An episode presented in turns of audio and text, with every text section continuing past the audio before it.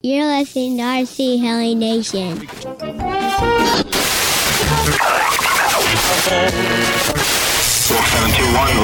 Powered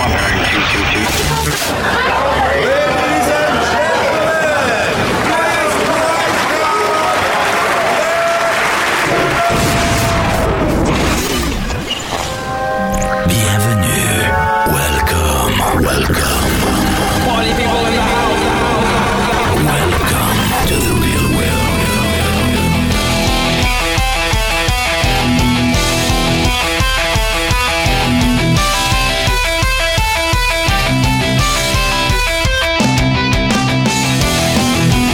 Hey everybody, RC Heli Nation version 2.0. I am Dan, and this is episode number 88. Nick is with us. Nick, say hi. Hi. Hi, Nick. Hi, Dan. How you doing? I like brownies. Good. Justin, are you here? Hola. And then Jesse. What's going on, Dan? Hey, Jesse, what's up with you, dude? Not much. It's been a pretty awesome week.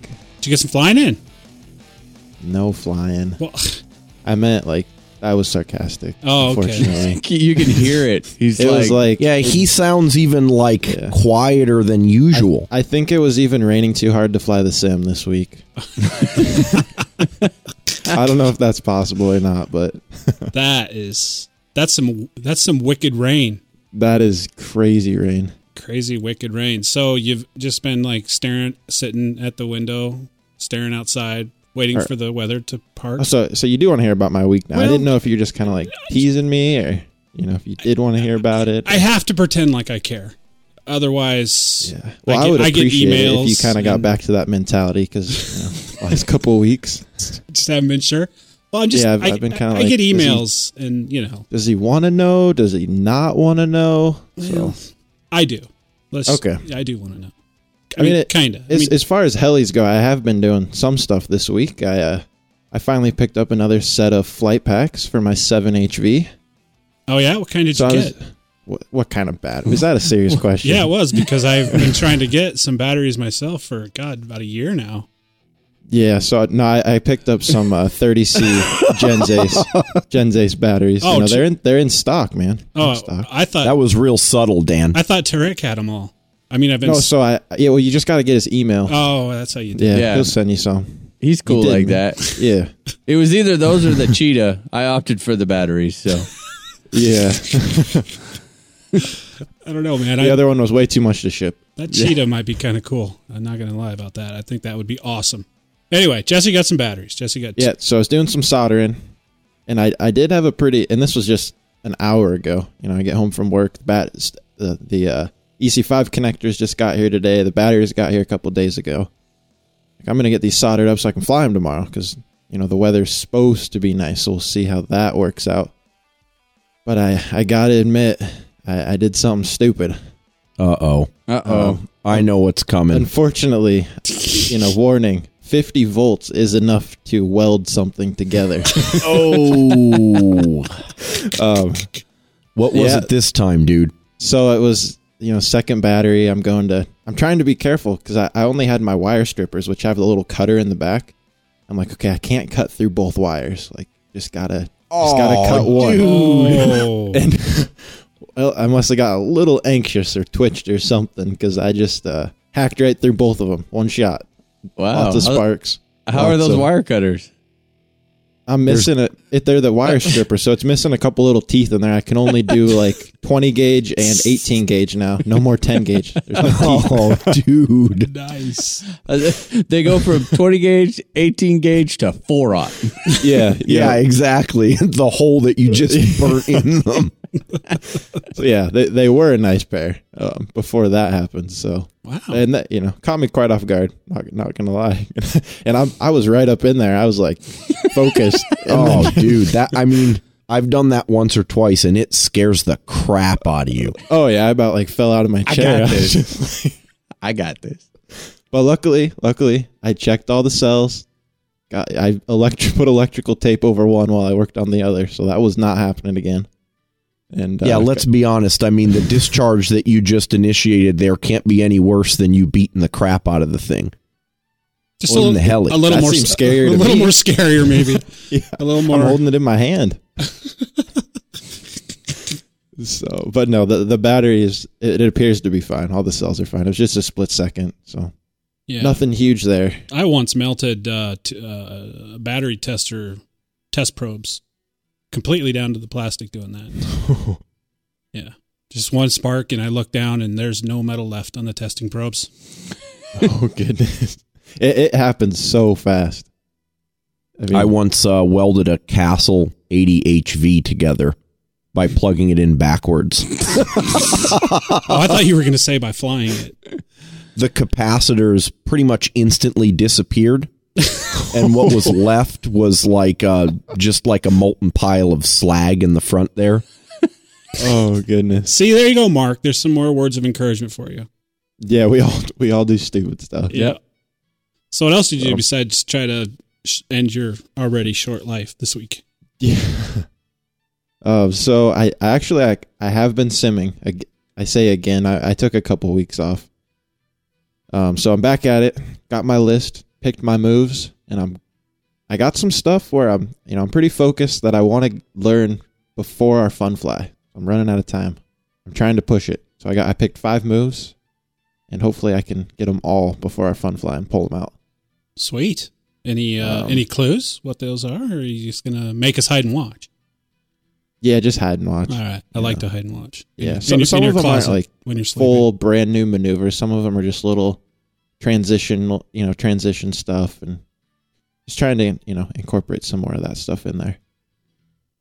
Just going to let that one go right by, aren't you? Yep. Okay. All right. Yeah, that's you're not going to comment me on the I'm getting pretty good at these transitions. You are. You're it's not even worth mentioning anymore. You're so good at it. Yeah. You're at the point now where you should just quit announcing them. Yeah, but then that would ruin the joke then. Oh, okay. So you tried to kill yourself, did a little simming. What else you been up to? Yeah. And then I also did something kind of dangerous. Another thing. Wow. Yeah, living on the edge. Man, you're living on the edge this week, was like, dude. Most of this was today. Got home from work, I was just like, man, I got to do something crazy. It was a bad week. I need to put my life in danger tonight. No, I did I'm kind of worried about the ring on my Nitro, the YS91 3DS. I have a feeling I might have got a little bit power hungry with it and might have ran it just a little too lean for a flight. Pulled the pipe off.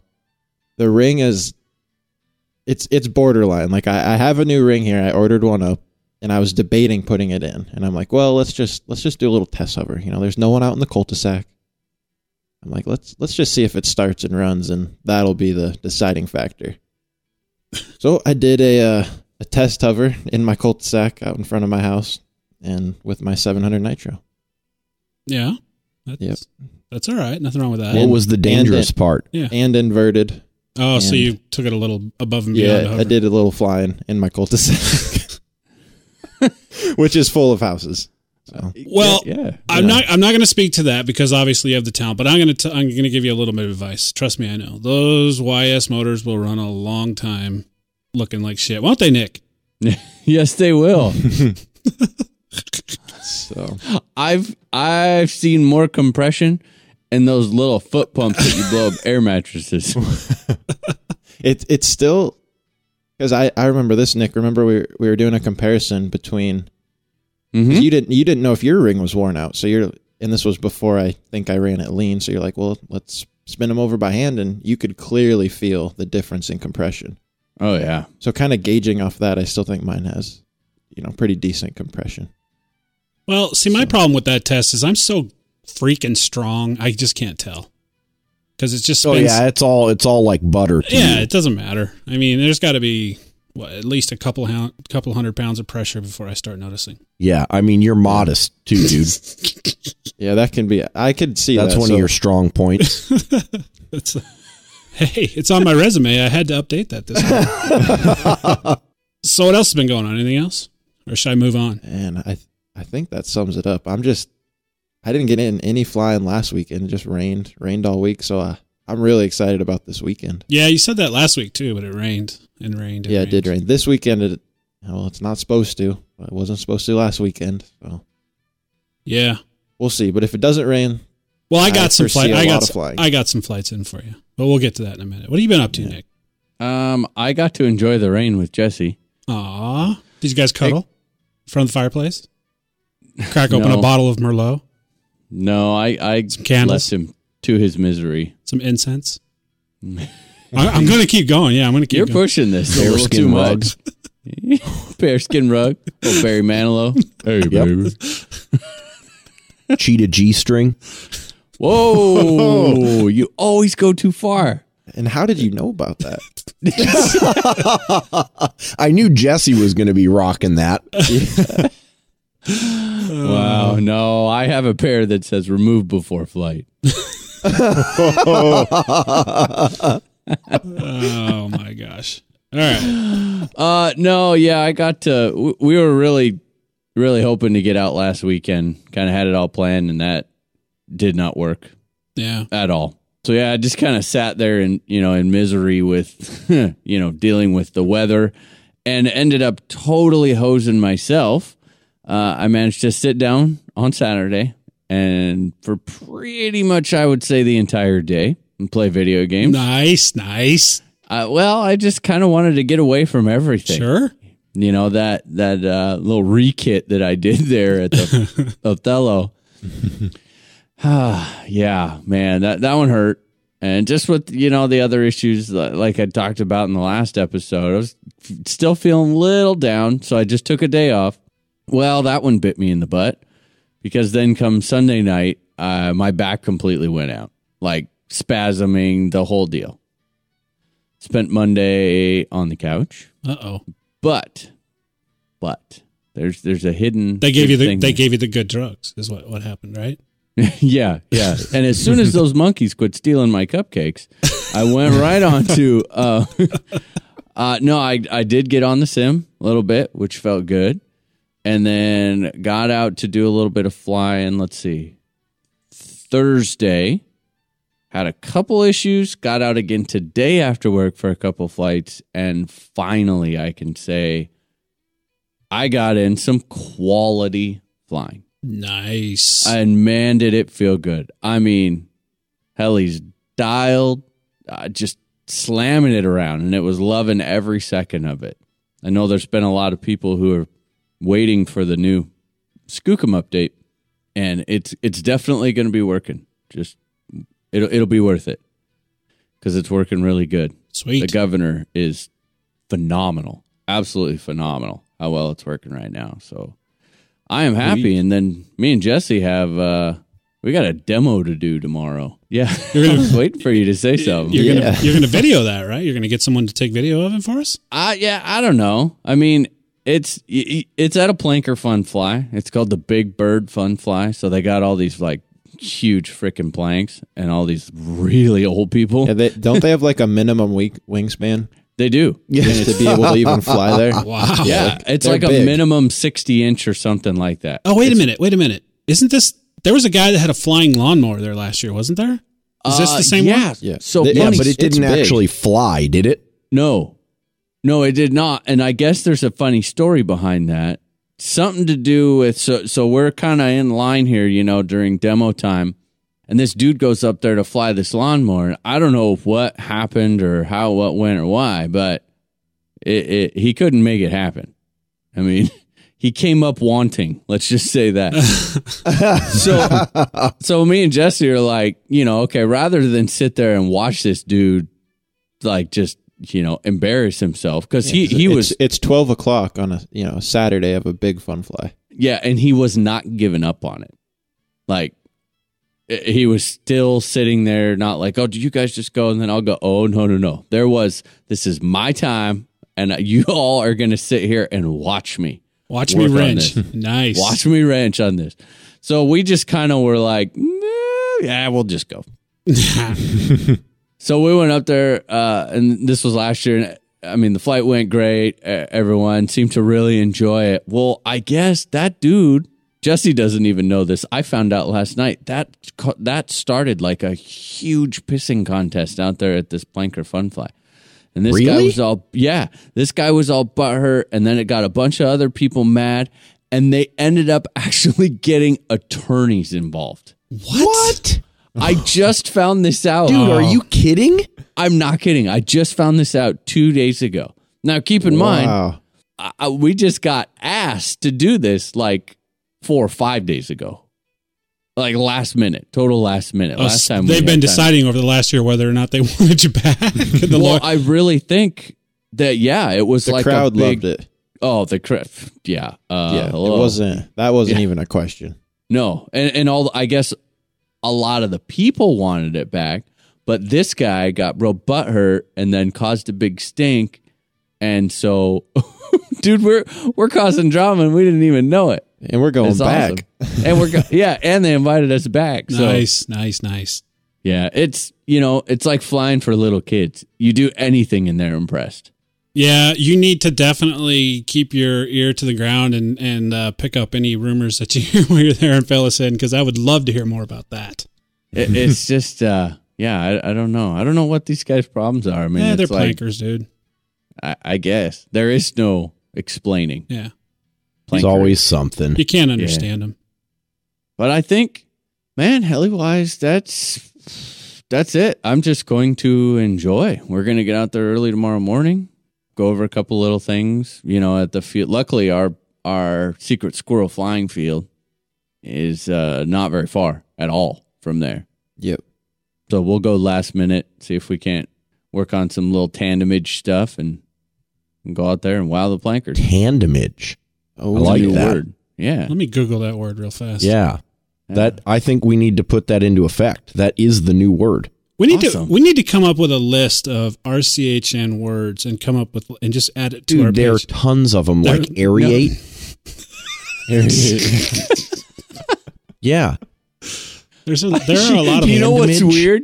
You know what's even more messed up? When I hear you say aerate, my brain does not click that there's anything wrong with that. Same here. Yeah. Maybe it is a word and I'm losing it. I don't know, but there's something wrong with that word. I've got one too, and Justin's pointed it out before. I haven't had a listener point it out yet, but the way I say frustrate. Oh, dude. Does that bother you? Oh my! Does that frustrate you? People that don't. It is frustrate. I know that. An R, not an L, not a U. Frustrated. People are like, I'm flustrated. Are you flustered or are you frustrated? No, I'm both, apparently. I mean, it's not a word. All right, grammar Nazi. Okay, wait a minute. Wait. Hold on. We got to stop here real quick. You say that's not a word, but schlode is? Yeah, what's up with that? Schlode is a very specific and purpose-built word. But it's two words. Yeah, it is, and if you were to write it, you'd put an apostrophe there to indicate the missing letters. But the thing is that schlode... Have you ever had to write that? I've written it before, okay. Absolutely. Any peer-reviewed articles? No, in text. Is that how when you're defining some heavy concept in physics, you use the word, it's a schlode of impact? Oh, dude, when I'm writing about rockets, I'm like, this thing has a schlode of thrust. And I mean, when you're presenting at a conference, you can't say shitload, so you say schlode. Yeah. There you go. You're a weirdo. I'm not the one that says frustrated and aerate and tandemage. Oh, Justin. So anything else going on, Nick? No. While Justin's going off on his little grammar Nazi rant. I think that's... Oh, we got more boxes of giveaway stuff this week for the podcast. Yes, we did. I even got some boxes for the giveaway here. Oh, yes. Oh, yeah, and you guys don't even know about it yet. No, you don't. Wait a minute. I thought you were just... wait. No, I got a box. You got more that we don't know about? Yes, I did. Ooh, I got one, and I think Nick got like two. Did I get one or two? Just one. Jesse, did you get any? And then I have another one showing up this week. Oh yeah, dude. I'll tell you about it. My box. I got a beautiful box. Did you get a good box? It's. Can I have your box wrapped in a Chinese newspaper? Yep. All right. Because it's freaking loaded with goodness. I think it's time to find out what Justin's been up to. Justin's been up to no flying because I got stuck with the same crappy weather that Jesse and Nick did. I flew. I mean, last weekend it said that it was supposed to be good down here. And it was horrible. I flew. Yeah. Not last weekend you didn't. No. Right. Uh-huh. So no flying last weekend. This week has basically been wrenching for the most part. Doing some wrenching on the super secret squirrel project and stuff. And simming, of course. You've been simming. Oh, dude, you know what? I'm simming so much my thumbs are sore. I don't believe that for a minute. You are absolutely correct. You lying bastard. You have called my bluff. So you've been wrenching. No, I haven't been simming. I mean, your helis were all flying when I saw you last. What happened? You haven't been flying? What the hell's going on? Yeah, because it's been raining all freaking week. Okay, so why you been wrenching on them all week? Yep. I mean, they were flying when I saw them last. Because I'm doing some bench testing, dude. Prototype testing on the bench. Oh, yeah. Is that what they call it these days? That's exactly what they call it. You know, that'll grow hair on your palms. Make you go blind, not that kind of prototype testing. We know how that works. That's been prototyped for all time and eternity. Years ago. All right. Yeah. Anything else happening? I got a package in the mail for the Fun Fly. It's going to be freaking great. More stuff to add to the pilot's raffle. Not going to give any details, but this one comes straight from Bavarian Demon in Germany, thanks to Danny Melnick. Not going to give any hints. Well, hey, okay. Who knows what it is? I don't know. You? They sell so many products. It's a tail rotor, isn't it? Dude, seriously. It's a new slanted main gear for an MCPX. It's a tau. It's got to be a tau. And a freaking neck strap. I got to tell you something. I kind of remember giving some shit to the whole, name change to Bavarian Demon. I actually spent a little time on their webpage past week. And when I first went to the webpage, I thought I was on the wrong. I thought it was something else because it almost felt like it was a kind of a character sheet for like some villain out of a Marvel comics, It was kind of They really have kicked it up. They have. Notch. I actually, at first I was like, but it kind of grew on me. I kind of like it. I like it. I like their little dude. It's a lot more aggressive. It's got a nice new brand look and name, and really spent. That website's really nice, by the way. I don't know if you guys. I know Justin has taken a look at it, but.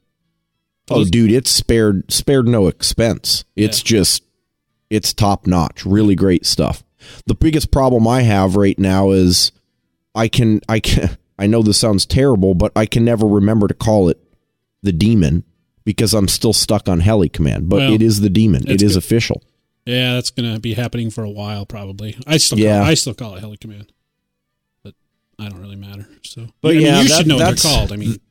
This week has been pretty boring. Like I said, other than wrenching, doing some design work on the squirrel project as well. I've spent more time on SolidWorks than I care to admit. It is what it is, though. And this weekend, it's supposed to be sunny. So I got my helis ready to rock for tomorrow. Hopefully I can get out and get some flights in. You're not going to this Planker Fun Fly right in the area there?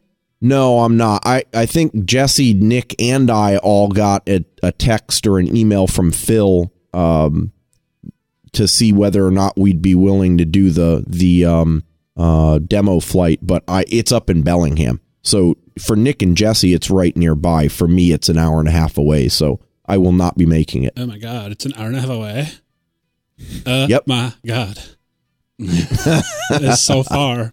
Anyway. It is, dude. It's like 10 minutes from Canada. Whatever. Excuses. Is that in your Rolodex? No, that one is not. You should put it in there because it... Why the hell aren't you going to be there, man? Because it's like a 5-day drive for me. I'm going to a Fun Fly tomorrow. Across that country that they call Montana. Dude, I am going to a Fun Fly tomorrow. Where are you going? I'm going to Salmon, Idaho. It's 90 miles away. It's an hour and a half. Actually, it's a little further than that because it's over a huge pass and a windy road on the other side. So bite me. I'm going. It's probably going to take me 2 hours to get there. Is it a Heli Fun Fly? No, it's not a Heli Fun Fly. It's a Planker event. But. So you're going to go and throw down and impress them? I am. Check this out. The last 2 years, I have put it off because I'd wake up in the morning, and generally they have it a few weeks earlier, but they decided to move it up or move it later in the year, just 2 weeks. Last 2 years, I'd wake up, I'd look outside, and it was snowing, and there's a big mountain pass 60 miles south of me that I just didn't want to have to try to negotiate. So I just didn't go.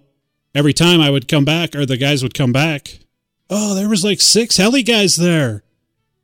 And I'm like, really? And so I decided last year, after they told me the same thing, I said, you know what, I'm going regardless of what the weather's doing. Well, it turns out the forecast is good weather.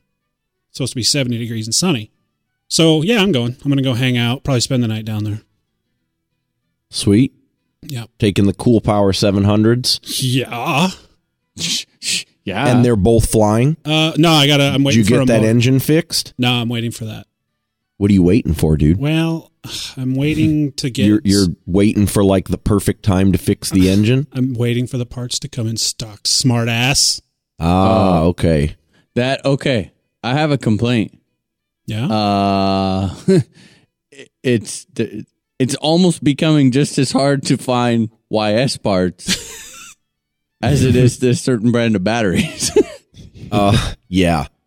Dude. Speaking of which, I need to replace my ring. Thank you for reminding me. Uh-huh. Don't you buy that last ring that I need. No, my ring's fine. I gave my new ring to Nick. Yeah. And then he bought it back. Tell him how you bought it back. Wait a minute. How did I buy it back? Huh? How did I buy it back? Seriously. Who calls me in the middle of... bear with, hold on. You gonna pick that up, dude? Well, he's gonna tell us that when we come back. Hey, Mom, we're recording the show, Mom. Oh, maybe she made you cookies. Yeah, Andy, who? Okay, well, just give my new phone number, and I'll talk to you tomorrow. Okay, thank you. All right, bye. Aww, how cute! Hi, Mom.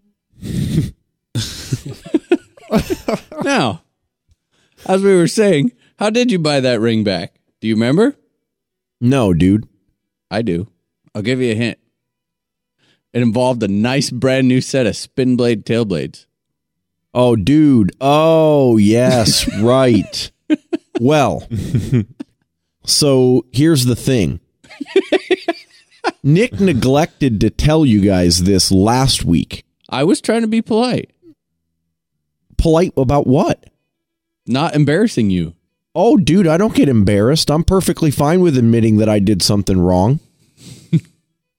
So here's the deal, right?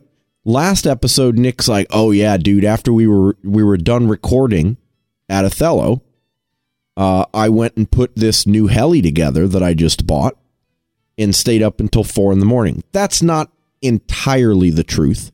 What actually happened was, Nick, Jesse, and I went back to the camper. Hey, don't forget about me. I was there for moral support. You Absolutely. Were. You were. Yeah. You didn't do shit, but you sat there and watched. Exactly. That's what I do around here. So Nick, Jesse, and I went back to the camper while Dan, supervised and built various parts of the heli. Now, what did Justin get? He got the tail. Oh, I'm so glad you're bringing this up. Yeah, he got the tail.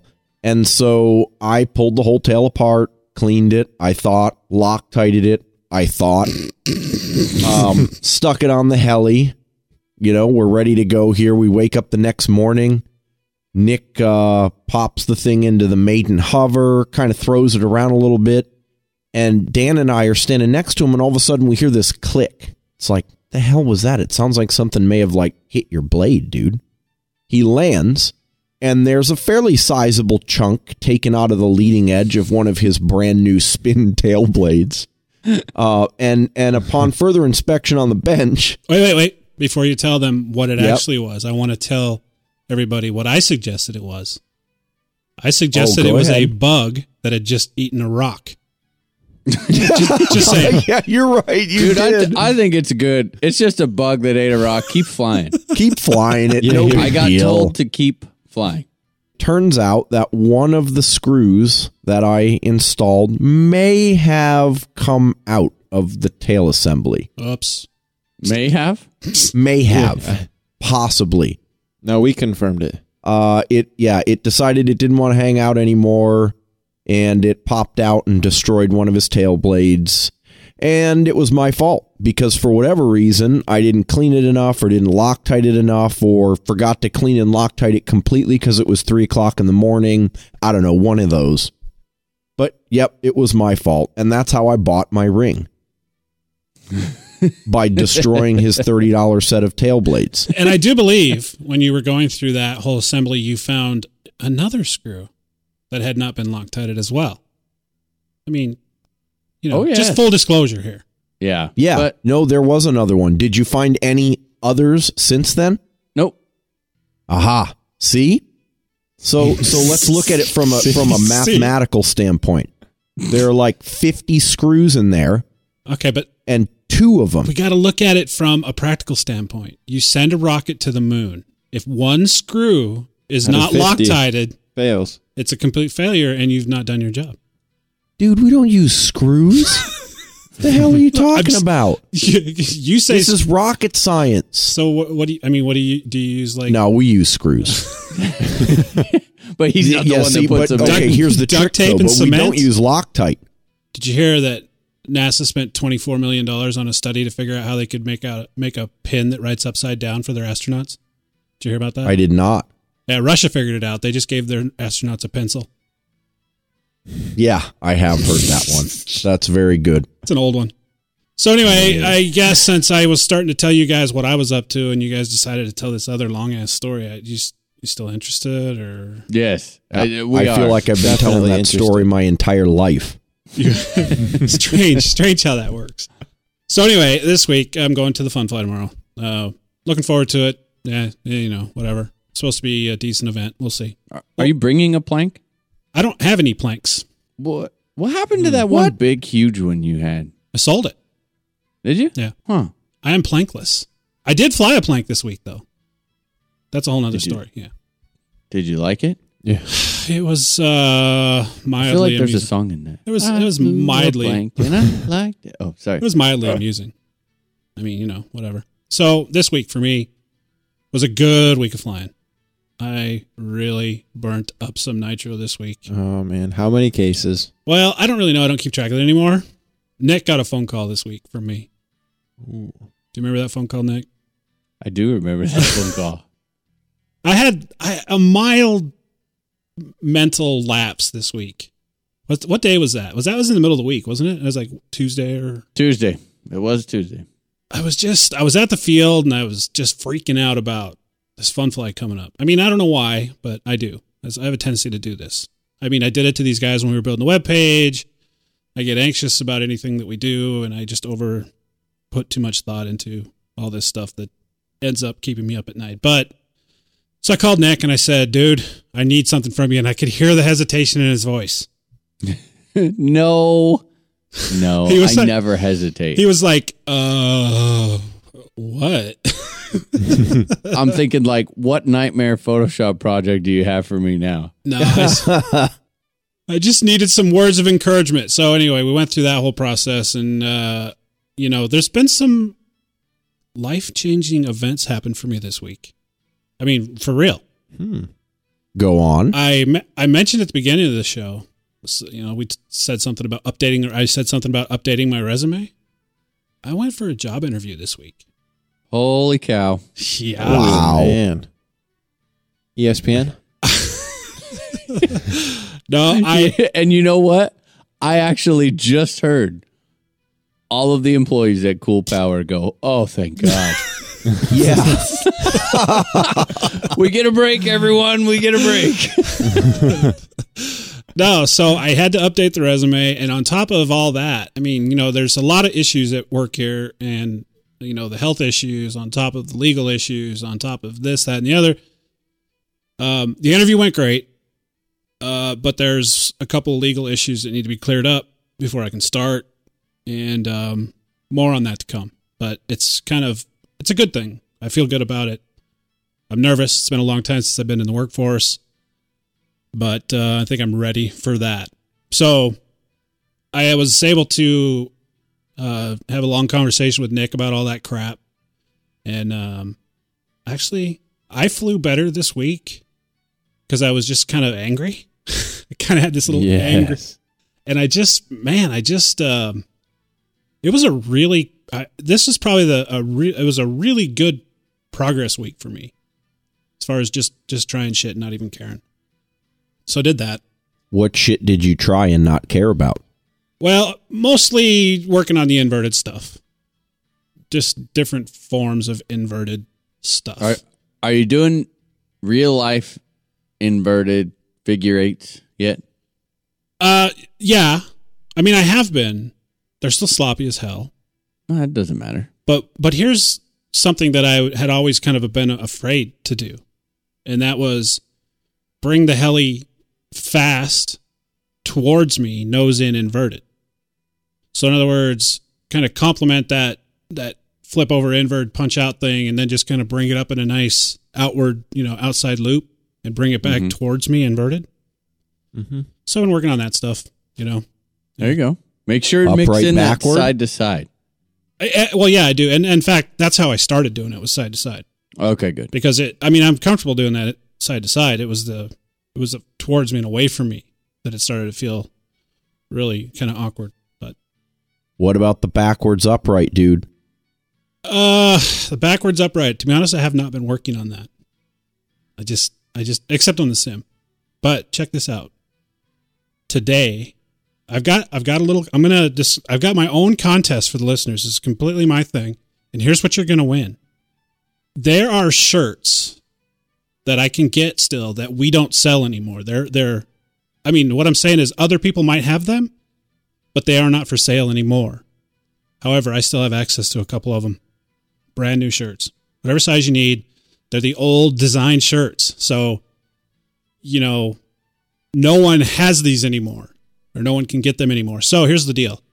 I told the guys a few weeks ago that I was getting a dog, right? You guys remember that? Mm-hmm. Mm-hmm. And it's just a puppy. It's a miniature Australian Shepherd. It's 6 weeks old. So I went to hang out with my new dog today. Couldn't bring him home yet. Got a couple more weeks left. But I need a name. I need a name for the dog, right? I was thinking something like Gyro. It's got to have hard consonants in it, right? Ooh. That's a good name. Dude, I actually really like that name. Well, here's what I would like to see. For you listeners out there that are interested in this, if you send me an email with name ideas, and I want it to be heli-centric. I want it to have some semblance of the RC Heli world. And I'm kind of partial to Gyro, to be honest with you. But I was going to say, I picked Gyro. Give me the shirt. But send me those ideas. And if I happen to use one, I'm going to get you one of those old shirts that nobody can have. Nobody has anymore. Nobody can get those. So it'll be kind of a unique thing. How does that sound? I like it. He's a cute little bastard. Yep. Little black and white thing. Other than that, boys, it's flying time this weekend. I'm going to get up. I got to get up at 4 o'clock in the morning to go to this fun flight. Holy crap, dude. A.M.? A.M., dude. 4 a.m. in the morning. No. 4 a.m. is bedtime. Well, typically it is. But see how that's going to change now because Homeboy's going to have a 9 to 5 here pretty soon. You want my job? No, I think I'm going to like this one because I'll have my own office and I'll be able to sim and stuff. I'm really curious to see how this affects your flying, dude. I got to tell you. And likewise, your attitude. Yeah, no kidding. What? You're going to be so pissed at the rain. I mean, keep in mind, we're talking about a person who's going to be going from like 6 cases a week to like a gallon or two? Oh, dude, that's not going to happen. I promise you that. Really? I've got plans. I've got it figured out. All right. My first plan starts with a 500.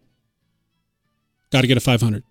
ASAP. Ooh, he's getting smart now. Nice. And here's the deal. The 500 is going to be, I'm going to be getting a commuter car because I don't want to have to drive my truck. I do have a Ford Focus, but it's like old and ready to die. You mean you better focus on getting another one? And I am going, there's a park. Literally, I walk out the door of the building and across the street is like a 5-acre park. I'm thinking lunchtime flights, 500. What 500? Yeah, is it a nitro 500? No, it'll be an electric. Just for ease of, has to be an electric because it's going to be in and out of that office all day long. And I don't want to. Dude, you could rock the NX4. Could, but I don't want to be putting nitro in the office and. Probably the best thing that happened to it. Yeah. Dribble a little bit of that everywhere. Be like, yeah, that's right. Dan's here. We can tell. Smell the nitro. Yeah. No, I think 500 electric is the way to go. And probably going to get in the line. Really? Yeah. Really? Does that surprise you? No, but there are other good options out there, man. Yeah, but can I get a complete ready-to-go combo for $500 with everything? Why don't you just get a Warp? No, thank you. Dude, that's actually not a bad idea, Nick. I don't want a 450. It's not. It's not a 450. I don't. 75. It's a 475. You guys. Do I hear 485? I give it 476. No, I'm telling you, it's probably going to be in a line. You buying new or used? Probably get new. Probably get one from Ken. Nice. Sweet. I don't know. It just seems like the thing to do. And then, so there's a flying field 3 miles away from where I will be working. Well, it's a little further than that, I guess. I mean, I'd have to join another club, but... So, yeah, that's what's going on with me, boys. That's awesome, dude. It's life change. Nice, man. Yeah. New helis, new job. Can't be new dog. Congrats. Dude, life is good.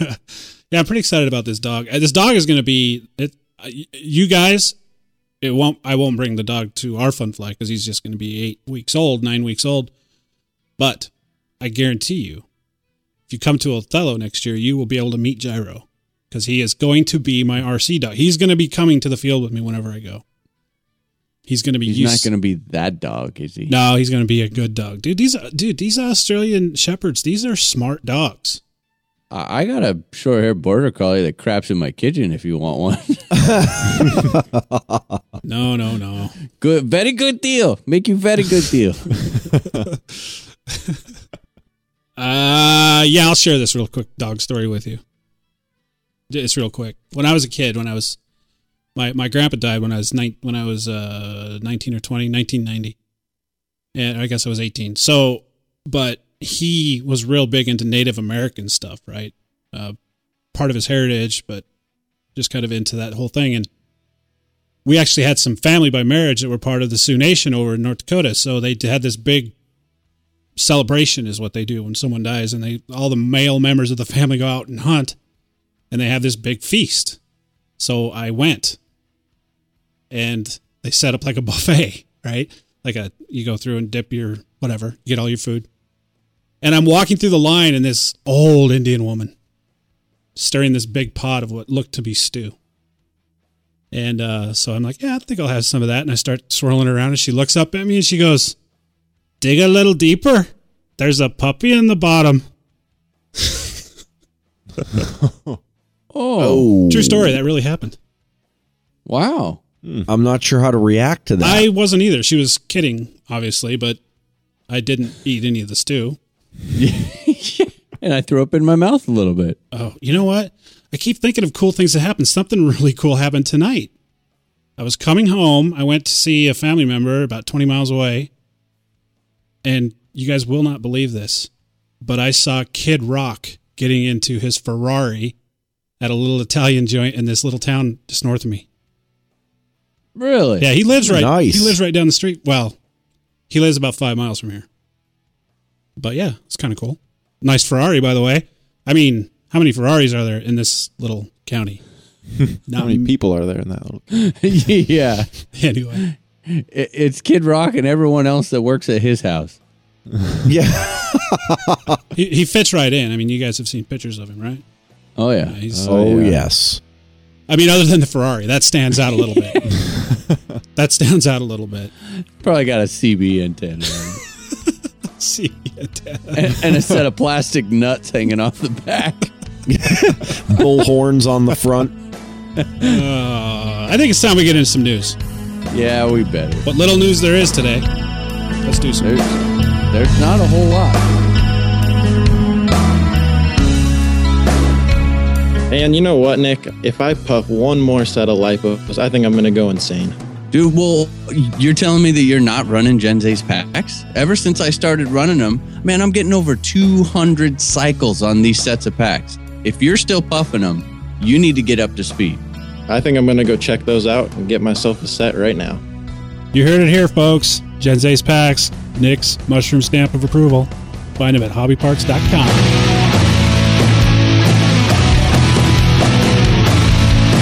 All right, guys, this week's news is brought to you by helidaily.com, your daily RC helicopter news magazine. What's on the news list this week, Nick? All right, so Gas Powered Thoughts, Kerry Shirley over there, they're always putting out cool gasser stuff. He's got a couple videos out going over some gasser carb tuning with Tom Welch. I did a little quick breeze through these, not big gasser guy myself, but, they seem really thorough. And they actually kind of caught my attention, even though, I'm not a big gasser guy. They were done very well. And I think that if you're considering possibly getting into a gasser, or you have one, maybe you're struggling a little bit on the tuning, or you just want to better expand your knowledge, then for sure, check these videos out. Align has come out with they call it a camera helmet. So it's for their 800 AP gimbal that they have. And it's kind of a pretty cool, real professional looking. I want to say it's like ABS plastic housing that goes around the gimbal. It's got the little hole in the front, and they have two different colors so you can mix and match the front piece and the side for really good visibility when you're doing AP stuff. They're pretty proud of it. About 391 bones for that bad boy. Ooh. Yeah, ouch.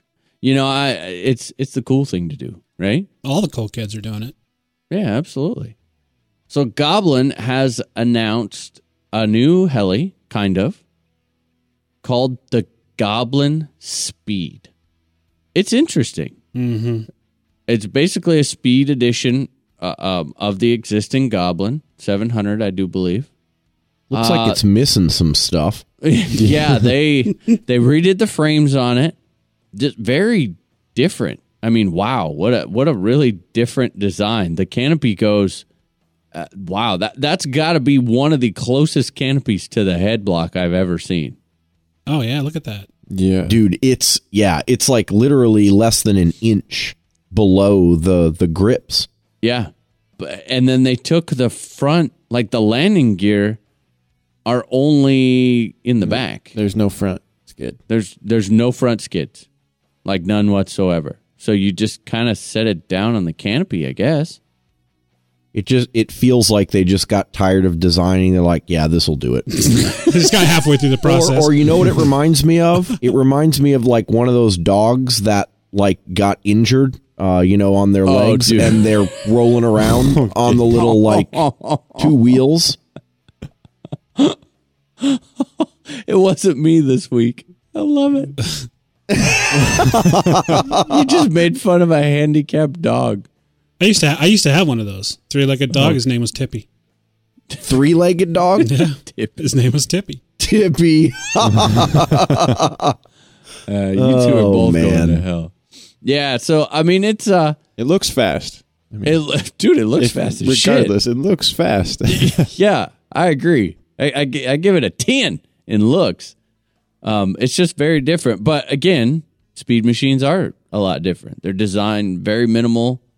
And, it's all about the aerodynamics. And I would say they did a pretty good job. It still looks a little wider than a lot of the other ones. So is their goal to break some records at Urcha this year with that thing? Or what do you think? Is that why it's ready to go? I would bet they want to. I mean... what don't they have their hands in now? And that was always the big thing with, the Goblin was, it's so smooth, it's so fast, it's so aerodynamic. Well, then it actually kind of got its ass handed to it at Urcha Speed Cup last year. Yeah, the Speed Cup last year, it did not do all that well. No. So that's my guess, is that they went, since it looks... Because, I mean, the Goblin does. Even the normal one, it looks like it should be very, very fast. Like, looks-wise, it looks like it's made to go forward and forward only. Yeah. I gotta say, dude, this, like, overall, this body or this fuselage look is a lot more attractive than the original Goblin. To me, this actually looks... And even the original Goblin... looks like it was designed to be a speed heli. Oh, yeah, yeah. But this one, there's just something about, like, the profile. Mm-hmm. It just looks fast.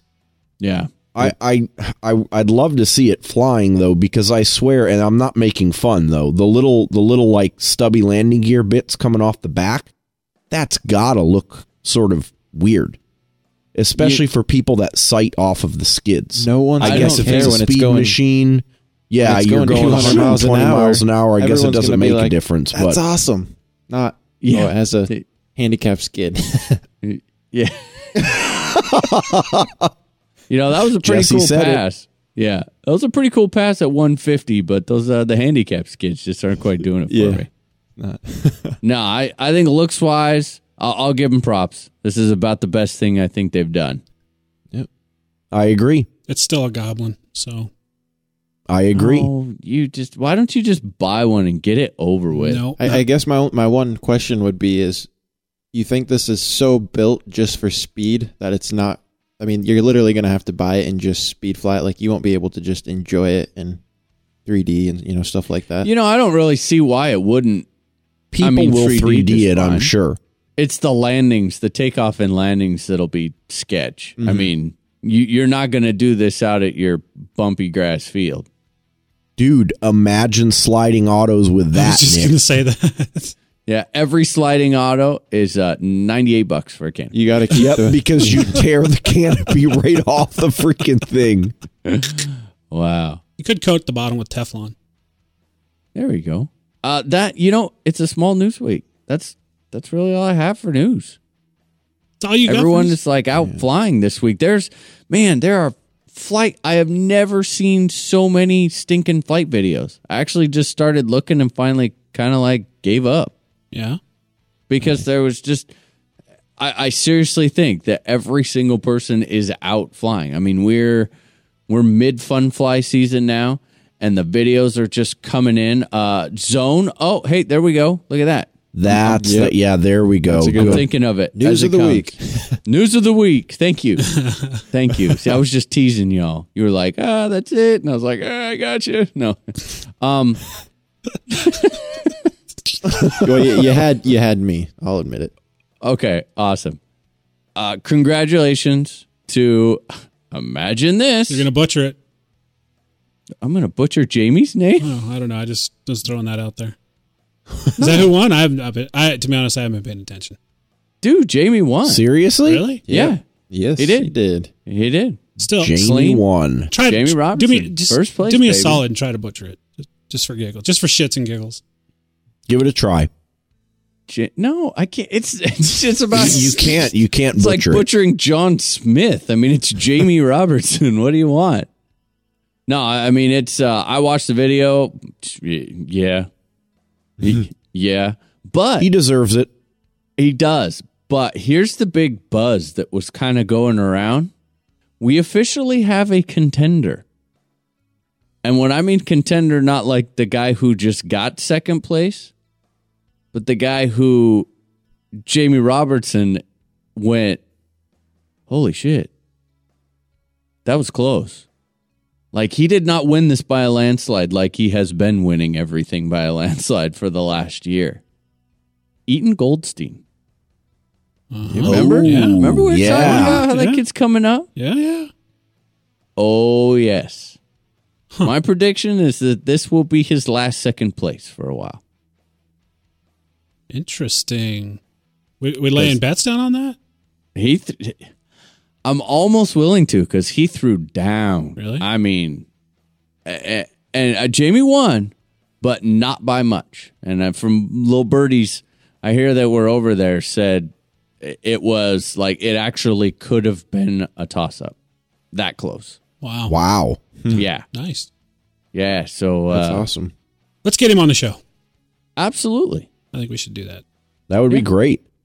You bet. But I mean, there's videos everywhere. Rob Cherry's got one out flying his Synergy E7. He did a pretty cool little slow motion video, shot it at 240 frames a second. So that looked really cool. There's lots of coverage videos from the zone that are out. They had Goblin's Day or something like that. I don't know. I just saw a picture and there was like 1,000 goblins all in one picture. And I was like, oh, geez, I got to go. But yeah, everyone is flying. It's that time of the year. It's a good thing. Yeah. It's a good thing. Any news from Jesse or Justin this week? I got some news. No, really? Yeah, dude. Talking points. Straight from Germany. Oh, boy. Oh, yeah. So recently, Bavarian Demon released the new... You guys know now that the systems are available, first of all. So you can get the new Bavarian Demon branded systems. And also, they released alongside that the new setup software and the new firmware. So this is the firmware that we've been testing here on the team for probably the last 6 or so months easily through various different revisions. And I got to tell you, it is really nice stuff. So if you've got the Bavarian Demon itself, it should come with it already in the box. If you've got an older Heli Command, then just go to BavarianDemon.com and you can actually download the new software and firmware for that system. And we'll put a link up in the show notes for you. Sweet. Nice. Sweet. That's it, huh? Nothing from... That's all I got, man. Nothing from Compass this week? Nah.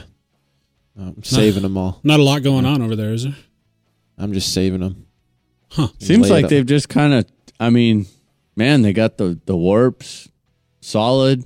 Cruising, man. They're just cruising and enjoying flying. Like I'm just waiting for that new 6HV. Oh, yeah. The 6HV Ultimate, right? I'm waiting for that one. But it's on Compass time, so I'm waiting. No, but seriously, Compass time aside, when's it supposed to come out, dude? I'm actually not sure. This year, Well, you see what happened there, Dan? I think I caught him off guard. I think you did. No, I'm. There was a little bit of an uncomfortable pause. I know marginally more than you. I may have seen a picture. I may have seen like a closer picture than you could have seen. That's about it. So they've learned they don't actually give release dates anymore. Exactly. Yeah, that's a good thing. All right. Well, that's it for news, huh? Yep. Alrighty, boys. This week's news has been brought to you by HeliDaily.com, your daily RC helicopter news magazine. I have to admit that now that I've had my Goblin for a couple months, it's really kind of starting to grow on me, with the exception of one thing, loading the batteries. The guys at KDE, they addressed this issue. They made a removable battery tray. If you've got a Goblin, this is your number one must-have upgrade. That sounds good, Nick. And if you're interested in any of the other upgrades that KDE has, visit their webpage at www.kdedirect.com.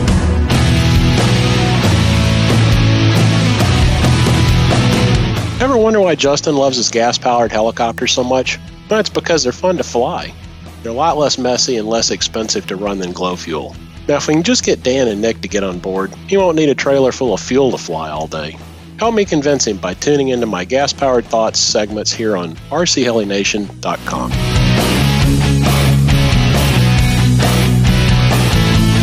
So, guys, when it comes to helicopters, what's the magic number? What's it for you, Nick? How many helicopters is the magic number? 42. No, that's the answer. That's not the magic number. Money aside, or... Well, yeah.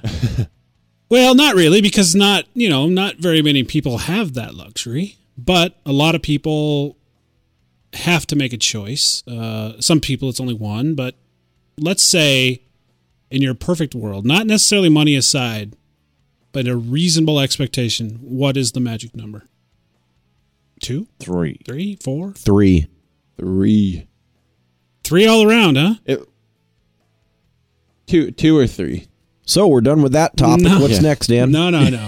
We're good. Agreed. I don't think it's three. Oh, see, he had to throw a wrench in it. I don't think it's three. I think it's four. Four? Just because we said three? I think it's four. But Dan gets to fly a lot, so he has time to give love to four helis. All right, so let's break this down a little bit. If we look back into my past with helicopters, like the first year, like 19 or 20 helicopters in the first year alone. That's way too many. We all figure that, right? That's a lot of helicopters, dude. Yeah. So in the last year, I've been flying essentially one helicopter, but in duplicate form. My answer of four is kind of a misrepresentation in that I think it's boring to have just one of the same other than the optimal two. So two helicopters duplicated comes to four. Like say a 700 and a 600, right? But two of each. I think. Are you when you guys say three? Are you saying three identical helis? I changed my mind. Yeah, dude, you can't do that. I am allowed to. It's his prerogative. Don't tell me my business, devil woman. I go back to four. I go four, but for completely different reasons. All right, what are your reasons? For me, the 700 class electric is that's the go-to. That's the one that is like, that's the normal, put the most flights on it all the time. I always like to have a backup of that. So I think you need to have two 700 class electrics. In this case, doesn't really matter if they're the same or not. You know, they can be completely different brands. I think that everyone should own a 700 class Nitro because they're just awesome. And they fill a void that no other helicopter can fill. Like, just, it can't do it. 600, yeah, they're cool. Nothing like a 700 Nitro. And then I personally think that there is a place for a 450 or 500 electric. I'm feeling you. I get that. Yeah, because that's one thing of like my current setup now with two 700 class electrics and a 700 class Nitro. I love that setup. And I didn't have that for a while. I dropped down to one electric, one Nitro, and then, you know, you stuff the electric. And then as we know, like at the Fun Fly, Nitros can be finicky sometimes. Yes. And you have a bad Nitro day, and now you're really pissed. So that's why I bought another electric to back that one up. But I really wish that I had... I actually wish that I had a Warp. I think that is just like the perfect size, because I would love to be able to like hop on my bike with my son and just go down here to the baseball field or something. And go burn a couple packs out while he plays on the playground. I mean, that'd be awesome. So let me ask you guys. Are you sure you're not just attracted to the novelty of that? Because you and I have had this conversation a number of times, and when you actually get that heli, it's like, yeah, it worked for a couple of weeks, and now I just want to fly the 90s. Okay, so I figured it out, and I didn't figure it out until about 4 or 5 days ago. Because I was looking at some of the parts and the stuff that I had. I put a ton of flights on my T Rex 450 Pro and really enjoyed it, like when I got it. But that was also one of my first helis, so we'll throw that one out. I ended up getting a Rave 450. This was about, what, year and a half ago? 2 years ago? A couple years ago. And now, okay... What happened to it in the end was that a set of torque tube gears stripped in flight and caused like $190 crash. On a 450. On a 450. Ouch. But the purpose that I bought it for, dude, I loved it. Justin, you actually have the carrying case. So I had the carrying case, the... No, I don't. Oh, okay. Well, because I sold that with my 450. Okay, well, I did have it in a case, and then like 4 or 5 batteries. But it was a cool carrying case, dude. Yeah, thanks. Yeah, great. You got top dollar for it. And then you could put a charger and a power supply in there. And I took that thing camping. And it was awesome. I mean, I put like 25 flights in one day on it, just sitting out there, banging out flights, come back, charge them all up, you know, when you're just chilling. And it served a great purpose because I tried a lot of new things on it because I really just didn't care about it. I was, you know, I don't think that particular one was the way to go because of how expensive it was to crash. It is all about maximizing the amount of stick time that you can get. Any flight that you can get is a good flight. Let me ask you this question. Mm-hmm. So in my example, as most everybody knows, I got the two Cool Power 700s. And here's what I've found.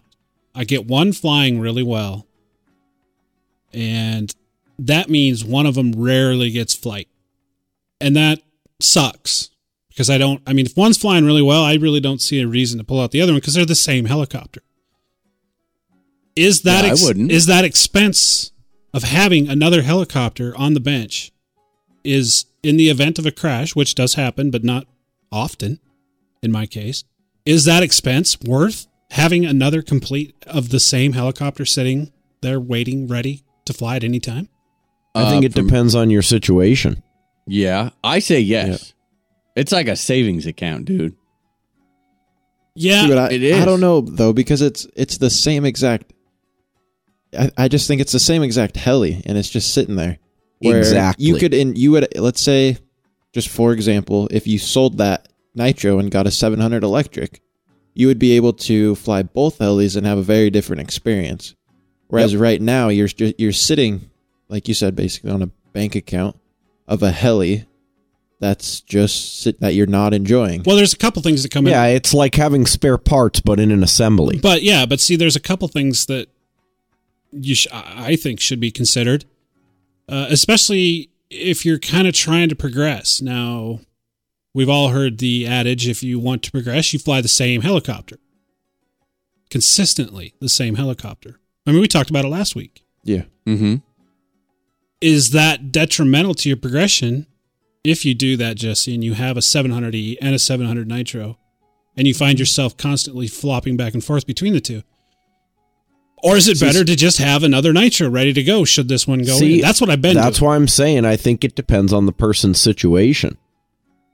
I mean, there is a benefit to be had from flying different helis, and what I mean by that is helis that feel differently or fly differently, because it doesn't get you never get into that sort of rut of complacency where you know that the thing's always going to do exactly the same thing.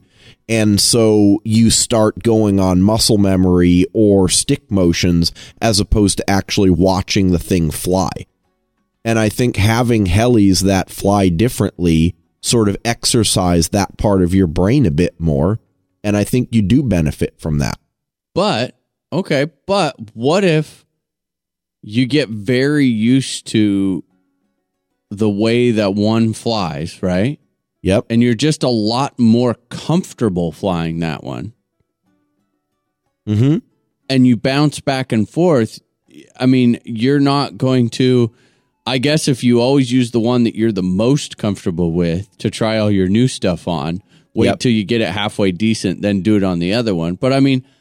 I'm a big enough person to admit this. I still fly harder on a Nitro than I do an electric because of the power delivery, and we've talked about that. It's a little softer. But I don't think this is necessarily an electric versus Nitro thing. No. But I mean, it's just a concept. It's a concept that they fly different, and one I'm very comfortable with. So it just makes me kind of wonder... but the thing is, if you're truly not comfortable with a heli to the point where you'd rather fly the other, then you're doing something wrong. Get rid of that heli or fix it. Yeah, I disagree with that as well. Yeah. I don't know. I just think that... Hold on. You disagree, so go ahead. Why? Well, here's, in my experience, this is what it boils down to with the two 700 Cool Powers. So I get one And I've always kind of tried to convince myself that I'm not much of a tweaker when it comes to tuning. I've come to the realization that that's not completely accurate. I mean, I don't do it to the extent that you guys do it, but here's what I've found. When I have one of my 700s flying really well, and I'm just really pleased with it, and something happens to it, although I pull out the other 700 and I fire it up, it seems like I end up trying to tweak it, even though I haven't flown it, to get it to feel like the last one did. And so instead of just enjoying the flying for that few days with while I'm rebuilding the other one, I'm not enjoying it as much because I'm just constantly feeling, oh, I just wish I had the other one in the air. Where if that was a different heli, you wouldn't have that expectation. So you wouldn't be like, these should feel the same. They're the same heli, same motor, same equipment. Yeah. If it was a different heli, you'd be like, oh, it feels different. It's a different heli. But, dude, I don't know. I mean, I would like to say truthfully that even though like one is an electric and one is a nitro, I put the effort in. I guess I do opposite, Dan. I will actually go out and devote one day and fly them back to back, one, the other. And I'll put a whole day into tuning them to make them feel identical, even though they're different power systems. Yeah, right. You know, to a point, but I'll even start, you know, people, oh, what head speed do you ride? Dude, I don't know. I just try and get that head speed on the electric to match up to where it feels somewhat kind of like the nitro in the reaction. Once I get them set, yeah, then I don't touch the nitro that much. Well, that's fair, Nick. I think the head speed, I agree with you on the head speed. I do the same thing. I'm not worried about numbers. I have a head speed and a collective pitch range feel that I usually go for my style of flying. And whatever that ends up at for a given model, it is what it is. I don't really care what it is. And I do try to get all of my models to feel similarly within reason. But I guess to be clear, I'm talking more about cyclic response and tail feel and that sort of a thing. There's so much that you can do with completely different helis to make them fly absolutely identical. And at some point, you're going to have to just live with the fact that there are slight differences. Yeah. Oh yeah, I guess, to me, that's not a bad thing, I guess, is what I'm saying. It is for me though. It does. It's a mental thing, right? We talked about that last week. I suppose had I started with two brand new kits right out of the box, I might have been more inclined to do it, Nick, like you do. But the simple matter of the fact is, why am I the heli that hasn't been flown for 3 months? Why am I flying it? It's because the heli that I have been flying for 3 months is down. So it's like a constant jump frog of equipment.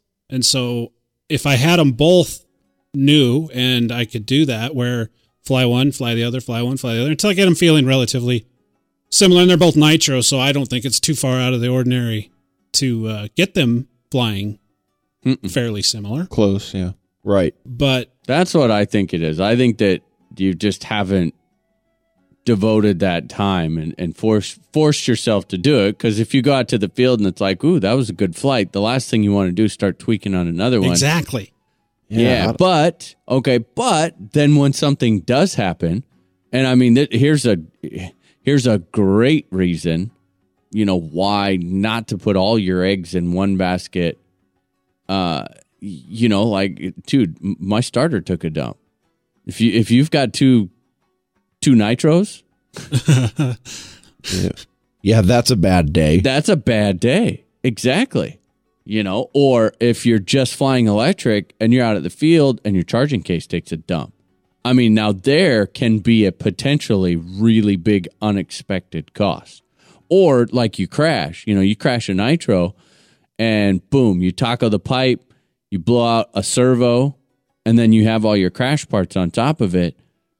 Man, that sucks. Whereas if you've got that other one right there that you can just pick up and keep flying while you're getting one. That's why I call it like a savings plan.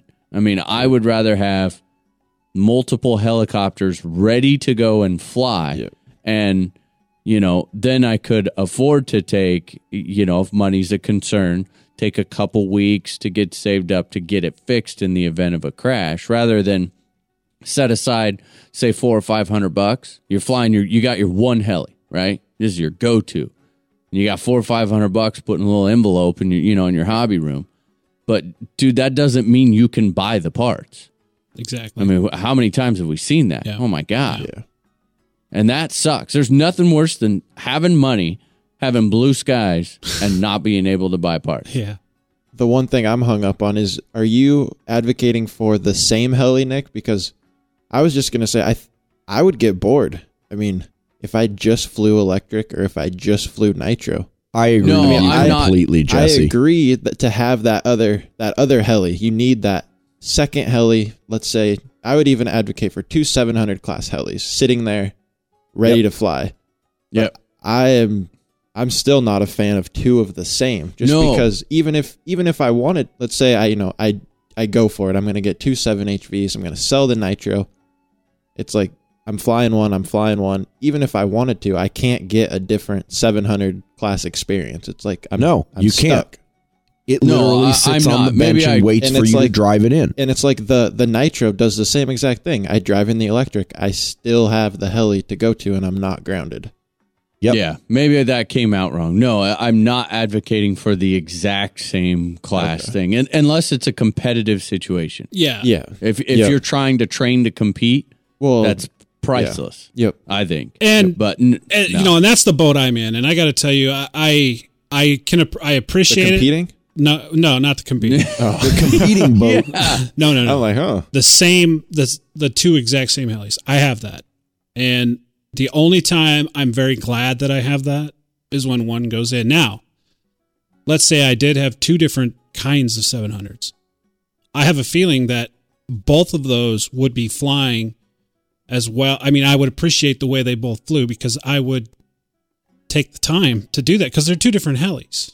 And you set one down, you pick the other one up, but I don't really feel like doing that with two Cool Power 700s. Yeah, well, it doesn't make sense in your situation. Yeah, you don't walk back to the bench and put a different set of skids on in between flights just to change out parts. Right, exactly. Yeah. It's like, you know what? I flew silver for 3 flights. I think I'm going to fly black. Right. Yeah. And I actually would say don't do that, because that is the one disadvantage when you're going back to back with two separate helis is, guess what? They wear out evenly. Yeah. And that can get expensive. I ran into that not very long ago, where I was looking at two helis that both had servos in them that were over 300-400 flights on them.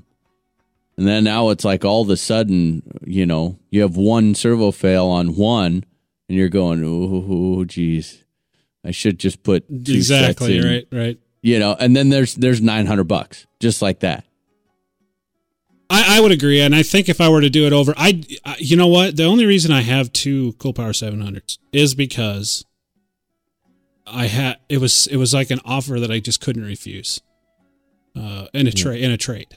I mean, I had one, and then of course I had that Fusion, and I wasn't caring for that. Although at present, I kind of maybe think I wish I would have kept it, but can't undo the done. So I ended up. I thought it was a fantastic trade. So I jumped on it. Yeah. But moving into the future, I don't think that I will be doing this, because I do. I mean, it's like Jesse just said, I don't pull the helicopter into the bench and change the skids out. You know, and that's essentially what it would feel like. I mean, rarely, if I'm only unless I'm taking pictures or maybe at a fun fly, to try to impress the plinkers, will I bring all the helicopters out of the trailer. Yeah, there's only one, the one I'm flying, or unless I'm working on one. Yeah, what else is kind of a cool thing is when you do have one or the other, like one nitro, one electric, and you do put one in, I find that I'm a lot more motivated to get the other one fixed. Yeah. Because I'm always like, there's always something about the other one that this one does not have that I miss quickly. You know, like I get nervous when I put in my electric and then I'm just flying on nitro, because it's like, dude, if I go out to the field tomorrow, I mean, I could burn a half a case of fuel just like that. So then I start getting a little nervous, like, you better hurry up and get this electric fixed and back in the air to go back to that. But then same thing goes. If I put the nitro in, I mean, yeah, I'll make it a couple days out there flying, but then it's like, hi, man. Yeah. Really? I miss my nitro. I want to get that back. Whereas now, at the moment, I have two electrics of the same size, and one that's crashed is still not put back together. You know, because it's not, at the moment, it's not offering me anything that I don't have. Yeah, it's not a priority because you've already got another electric you can fly. Yeah. Yep. And that's why I, in situations like this, when I've got one that's down in pieces, I'm not real motivated to do much about it. But I will wish that I had when I put the one that's flying out. But that's a whole nother story. How about parts? I mean... Well, I want to hear Justin's number. His magic number. I don't think we heard that. No, that's good. I wanted to go back and hit on what you said anyway. So my magic number is 3, and my situation's really specific. It's 3 of the same size. They're 700s. And so I wanted my experience with the smaller helis, because Nick, you said 4, right? And you want 390s, and you want like a 450 or a 500. Yeah. I used to think that was ideal for me. And what the problem I kept running into was I don't get a lot of time to fly, as we all know. And when I do, I don't want to fly a small heli.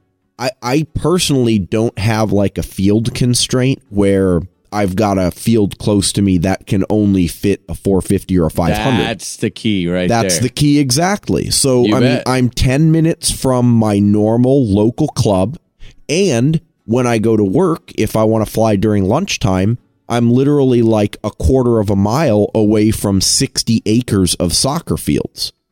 So there's no point in me spending even a second of my flying time on anything other than what I love to fly, which is a 90 class heli. So the 3 is the perfect number for me. The reason is because I've had 4 before, and it's overwhelming. When stuff starts going wrong on multiple helis, it gets beyond the... You just talked about when you've got different helis, you've got a motivation to go and fix the one that just had an issue. When you've got 4 or 5 and stuff starts going wrong on 1 or 2 or 3 of them, it's kind of like, oh, crap, man. You know what? Throw those in the corner. That's a lot of work. So 390s. As you guys know, I'm running an electric, a gasser, and a nitro, so I kind of get like the whole spectrum of flight experience, and I really enjoy it. I think if I did have multiples of the same one that flew exactly the same, that maybe my progression would be better, but I'm okay with where I'm at in terms of having the ability to experience vastly different helis by just going back to my bench and grabbing the gasser or the nitro. I think that's... I think you hit it right there. It all depends on if you have a place to fly that. I mean, if I didn't have a place to fly a 450 and it was either, you know, sit at home or I hit the field, there's no point in it for me. But and that's why I wanted to bring it up, because I tried for a year or two to shoehorn that into my routine, and I ended up just wasting money. I mean, I've had 2 or 3 500s, 2 or 3 450s. Do I think it would be great to have a Warp? Absolutely, dude. That thing is freaking sweet. But from a practical standpoint, it doesn't make sense for me. So if there are other people out there that have a similar situation, just think about that. Save yourself some time and money if you don't have a size-specific flying field. There is another side to that. Okay. That Warp is thoroughly enjoyable to fly, almost to the extent of the 7 HV. Wow. Well, like, now that's a bold statement. That's a really... I thumped it out on the table. I almost match my flights between 7 HV and Warp. I mean, and that's at a full-size field. Huh. Wow. I didn't even... Dude, I feel like you just told me something I didn't know.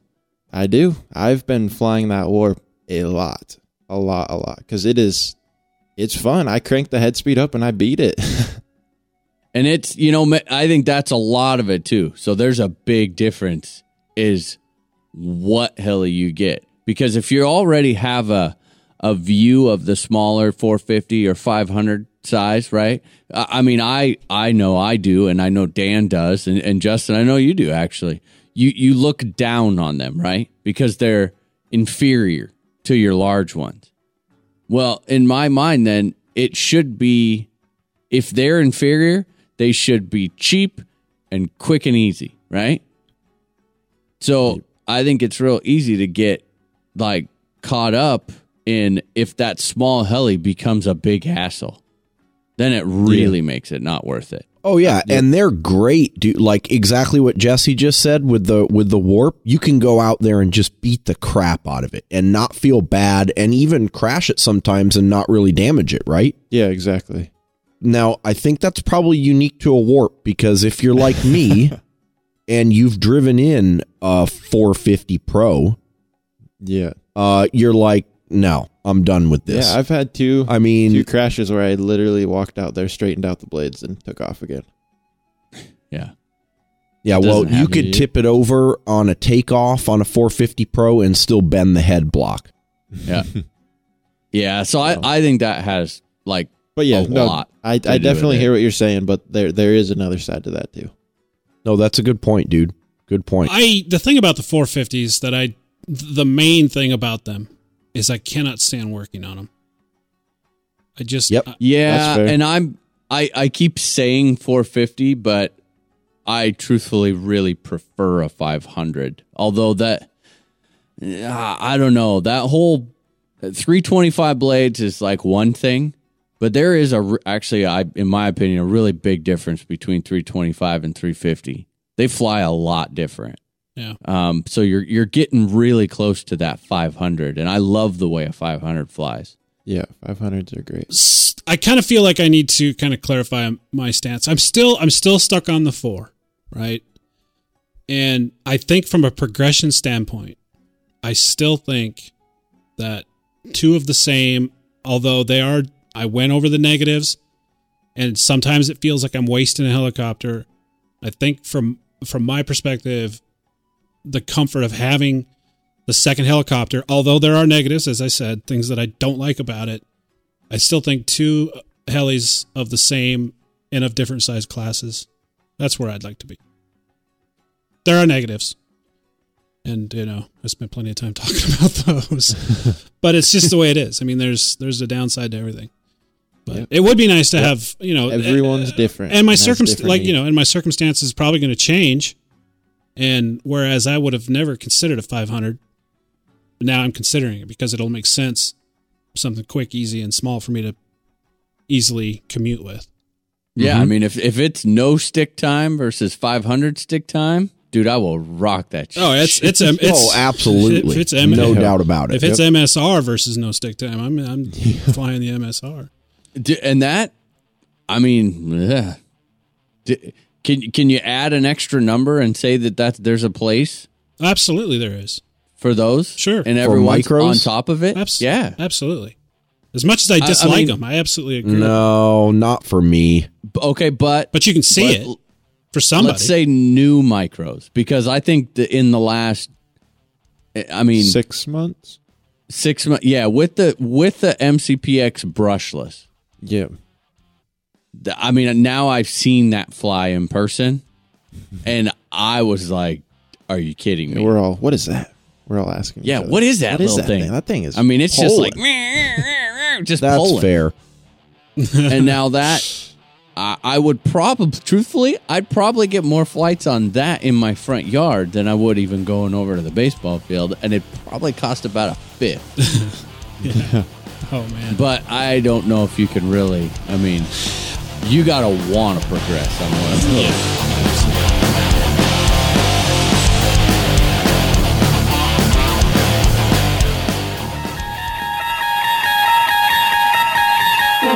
Somewhere on the other side of town lies a helicopter, broken, bent, and clinging to life. How it got there is a mystery. Was it a lockout or just dumb thumbs? One thing we do know, though, is the only chance it has for the right parts to bring it back to life, helipros.com.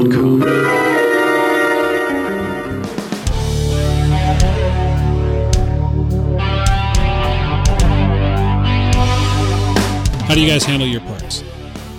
Well, if you've got all the same brand heli, which I prefer, then buy a shload of them, dude. A shload? Absolutely. Yeah. What's a shload? A shload is a shit load. Okay. All right. Thanks for clarifying that. I agree with that. I mean, but let's... You guys have... Or if you're like Nick, you can buy a fload. Nope. Stop. Oh, stop. Sorry. We're not going there. Never mind. All right. So, but you guys have all had this question asked of you before, and you've seen the question on the forums. I'm buying a helicopter, and this is what it is, and he tells you it's brand X. And what, you know, what should I have? I mean, is there like a... Do you guys have like a base list of things? I mean, because, you know, we'd like to keep everything in stock, but is there certain parts that are just absolutely mandatory?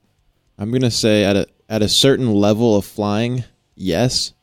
But once you start flying hard, you'll break some weird stuff that you will not even see coming. You'll be like, how did that even... There's no way I could have had that on hand. Buy them all. Buy another kit and like just have it sitting in a box. I mean, I'd say for the majority, you know, when you're first starting and even for quite a while, there's... I would agree, yes, there's a base list of parts. And those would be your typical skid struts. Skids, main shaft, feathering shaft, boom, boom. Torque, if it's torque tube gears, output shaft on the tail. Links. Servo horns. Main shaft bearings. Pitch link rods. And now that we've named the entire heli, just go with what Jesse was originally saying, which is buy them all. Yeah. You know, the way I do it is whenever I have to place a parts order, which is inevitably more than one or two things, right? Dude, we know you do a lot. Oh, yeah. Well, okay. You're right. I do. And so the way I do it is whenever I have to place a parts order, I buy a couple of random parts that I don't actually need. I do the same for that particular crash. Yep. Well, and there's certain like sites where it's like, spend this much and get free shipping. It's like, I'm $15 away from free shipping. I might as well just get the part, and there's the... Dude, I'm so glad you hit on that, because you know what I used to do? I used to take that 15... Like, okay, so you're $15 away from free shipping, right? Yeah. You're going, ooh, you remember that upgrade? Or that little piece of bling that I kind of wanted to get? It's basically free now. I didn't really want to, right? That was $25. I think I'll just go ahead and get that. Guess what? Don't do that, because that's what I used to do. Take that extra $15. Don't spend $25 and buy that bling. Get some spend weird... $15 more and buy weird ass parts for your stock parts. Yes, you may never use, but when you need it, you will be very thankful, because no one will have one. And that is man. And it's also nice. I don't know about you guys, but it's nice when you're at a fun fly. Right. And you've got all this random weirdness of parts, because I do the same thing, and I'll go through the list and I'll think about, I'll just look for something that I have not seen hanging on my parts wall for a while. And it could be something that is absolutely probably never going to break. Like, for example, my last order, I bought a control axle for the elevator on the Align. I mean, what are the chances of something going wrong with that in a crash?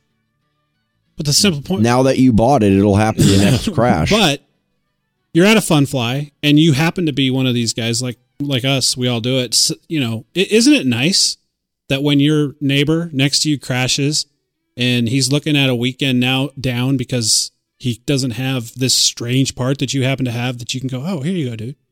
Yeah. God. Oh, man. And that's like, you just feel like you freaking won the lottery when you're that guy. And he's like, oh, dude, I got one. No biggie.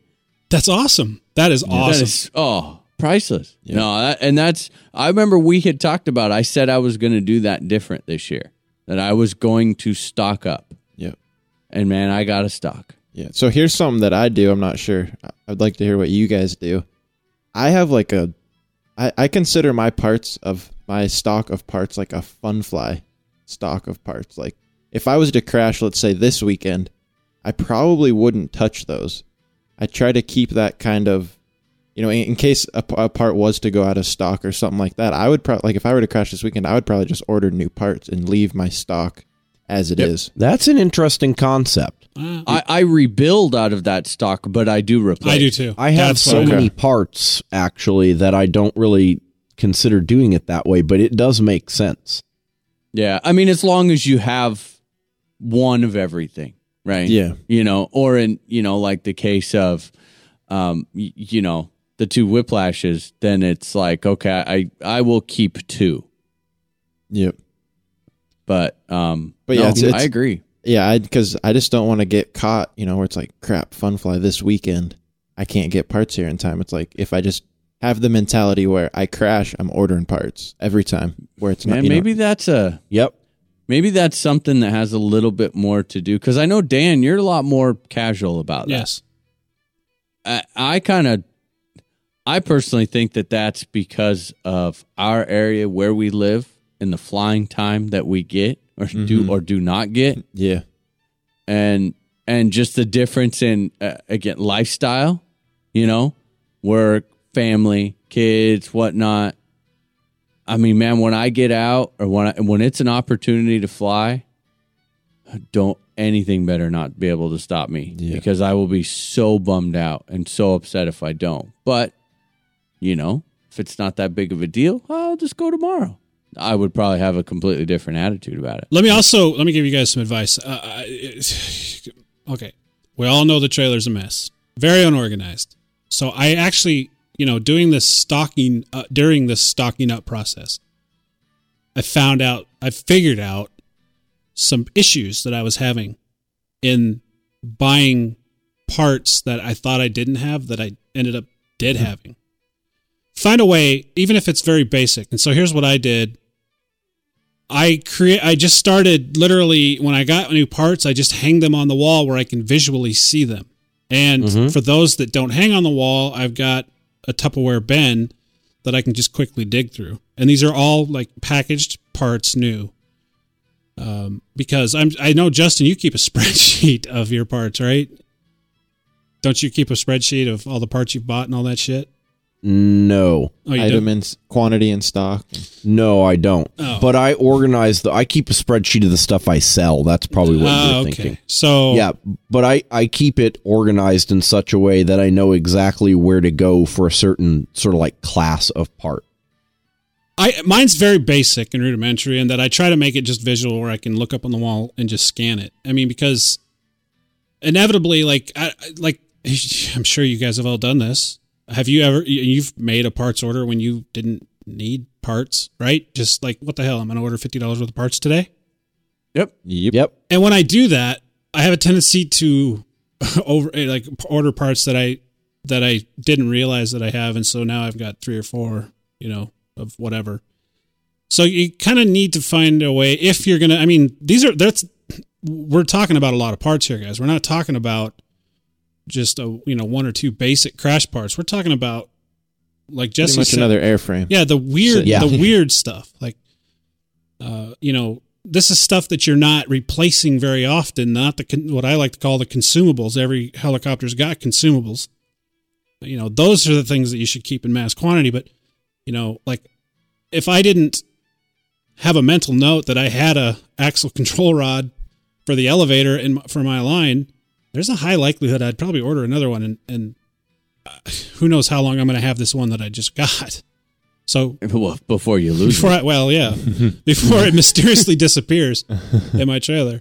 You know what I've done different just lately? Because I got that way where I was like just, you know, stocking up. I was on a big stock up thing, multiples and, you know, getting all. So I've got this just Tupperware thing full of packages, and I was like, this is awesome. I feel so good about being stocked up, and if I have a problem, now I can even fix it at the field, right? Well, that actually got kind of annoying to sift through those all the time.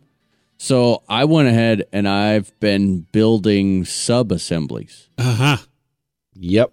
And although, yes, it is a bit more expensive, it is freaking awesome. It is. And I will never go back to individual parts. You know, I complained. Ever. I complained a little bit about that last crash I had with the 700, how it was expensive. And I think I told you guys it was a $400 crash.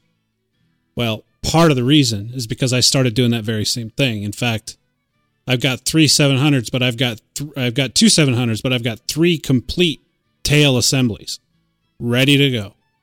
I've got three complete heads ready to go. I really like the idea of having assemblies that can just easily be modularly swapped out. And you know the cool part? If you build it as an assembly, it forces you to buy those little parts that you don't think of. Yes. Yep. The spacers, the shims, the clamps. Yeah. You know, you're like, oh, I just got to swap out my torque tube gears. You slide them out and you drop a shim in the grass.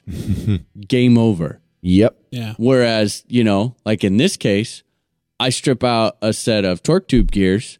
If it's the back ones, I slide the tail case off and grab an entire another tail assembly. Yep. Like take my tail blades off or put new tail blades on it and slide it on. Go. Yeah, it really kills two birds with one stone, because literally you're doing, like you said, Nick, you're making sure that you are getting fresh new parts for everything. But in the process too, man, it just saves you so much time at the field. If you need to do a quick, I mean, you're no longer doing a 45-minute rebuild of a tail. Yeah, because you're taking 5 minutes to literally pull the old one off, put the old one or the new one back on. And then another thing that I found is you know, hauling around. I never used to like to actually I would bring all these spares out, but then I never had a boom and a torque tube with me, which is kind of dumb because it's like they get damaged almost every crash. Sure. So why would I not bring that? Well, it's because it was so inconvenient and I didn't want to have to go through the process of it. So now I got one of those, like a cardboard tube that like a large size poster comes in. So a thicker one, probably, 2.5-3 inches around. And I build a torque or a tail boom with the torque tube already in it, and slide rod guides on it and the tail rod all in it, put ends on it. And I'll keep two of those in there, slide a couple boom supports down in there. And I mean, yeah, wow. What a quick, easy, awesome fix. You can also use one of those triangular priority mail shipping tubes, or I've also used like a spare blade box. You know, the long, thin boxes that the tail or the main blades come in. Yeah. Or you can just hang them on the wall in your trailer. Well, if you have a trailer, yeah, sure. If you have that. But no, just build the assemblies. That's like, oh man, that's the way to go. I never even considered that, Nick, until I heard you mention it a few episodes ago. Well, it's been a while, but and so that's what I did this last crash. And that's why it wouldn't have been nearly as expensive otherwise, but. Well, it's a toss-up. It's what works for each individual. For some people, it's more of a money issue than a time thing, so they don't mind, right? I'll just go home and I like to tinker and I'll fix it. Then there's the rest of us where it's like, when I'm out there, God damn it, I gotta fly, or I'm gonna be pissed. So in that case, that's the way to go. It's funny how that evolution happens, and I just think back on my flying career, and I don't know if you've been through this exactly, but when I started, I was it wasn't about flying helicopters. It was about building helicopters. And I used to love it. I used to just love to sit and tinker and wrench. I can't stand it anymore. If I'm at the field, although I do most of my work at the field because I've got the trailer, I would rather not be doing that at the field. I would rather be flying. So that does change. Yeah. But you got to be a builder at some point. You've got to do that. Yeah. Yeah. So make it easy on yourself. Absolutely. Yep. Well, I've got a surprise for you guys. I don't know if you know this or not. Uh-oh. I got chocolate. And a 4-day weekend. No, I had Kerry Shirley and I recorded some stuff the other night. You know, he's the gasser guy. You guys are familiar with Kerry Shirley. He does Gas Powered Thoughts. Oh, yeah. And he's been doing segments with us, and we recorded 3 segments, various topics when it comes to gassers. We're going to go ahead and play one of those right now. Be sure to check out Kerry Shirley at gaspoweredthoughts.com. But in the meanwhile, take a listen to what Kerry has to say about gassers this week.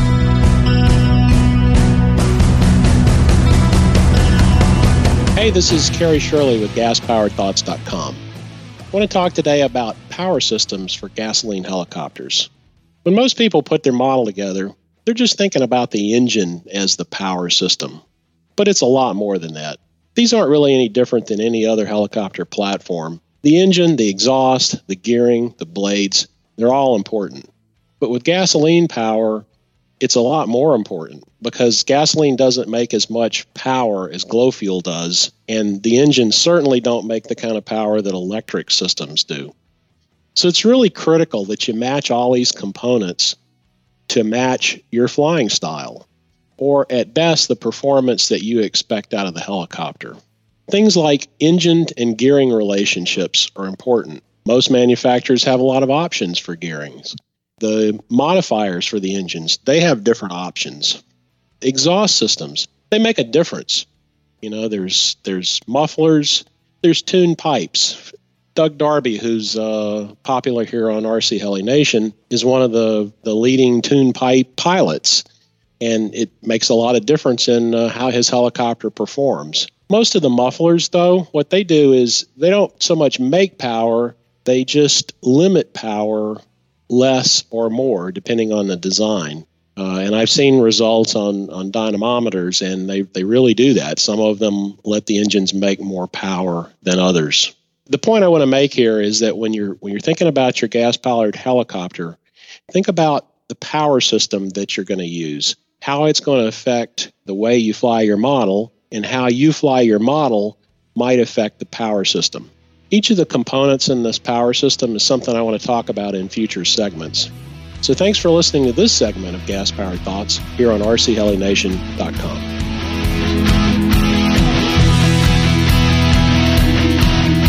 So Dan, you know, I'm getting a little tired of Nick making fun of me carrying my charging stuff around in a cardboard box. I'm looking for something to, you know, kick it up a notch. You got any suggestions for me? Absolutely, dude. Head over to progressiverc.com, man. They got all kinds of charging accessories there. They got cases, they've got chargers, they've got leads, anything you could possibly want. And best of all, dude, you can toss that cardboard box aside. Remember, guys, that's progressiverc.com. They got what you need.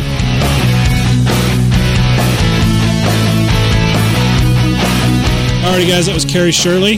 Thanks, dude, for helping out the gasser community. And he asks me all the time, do you think people are really, like, do they really want to know about gassers? I'm like, come on, dude. I had 4 people at Othello say, thanks for getting Kerry Shirley on the show. So I know people are listening, Kerry. So thank you. Let's also not forget, Nick flew his first gasser at Othello. Yep. The gassers are coming around, man. Yep. Had a little Facebook conversation with Roger Borkosh tonight. I don't know. Did you get? I don't know. Nick, you might have saw it. I don't know if you did or not. I did see it, and I think he's kicking your ass, isn't he? Well, I don't have a gasser yet, so has the competition really started? Yes. What? Yeah. Yeah. How can it be? How can it start if I haven't got the equipment to start it? Flight count. Flight count's flight count. But it's gasser to gasser. You cannot expect someone to keep up unless he wants to start paying for half of my fuel. Because, damn, you know, like he said, 505 flights, that's like 1,000 nitro flights. Yeah, he's just rubbing it. He is. He's just rubbing it in your face. You got nothing. I mean, I when you took that bet, I was like, woo, buddy. Yeah, it was over before it started. Dude, if I had a gasser, I have no doubts that I would be able, well, that may change because my situation might change. But under normal circumstances over the last year, I have no doubt that I would be able to get more flights in a year than he does. Dude, we're talking about Raja. Yeah. He flies a lot. Yeah. I mean, he makes Jesse look like me. Dude. Jesse got real quiet. Like, do you really have to go there? Jesse no fly? I don't have 500. Yeah, Jesse no fly. I'm not even sure. 30? If I look, If I literally had an unlimited supply of nitro, I've got a big supply of nitro, but even that supply is dwindling down. I'm going to have to make another order pretty soon. I've only got 5 cases left.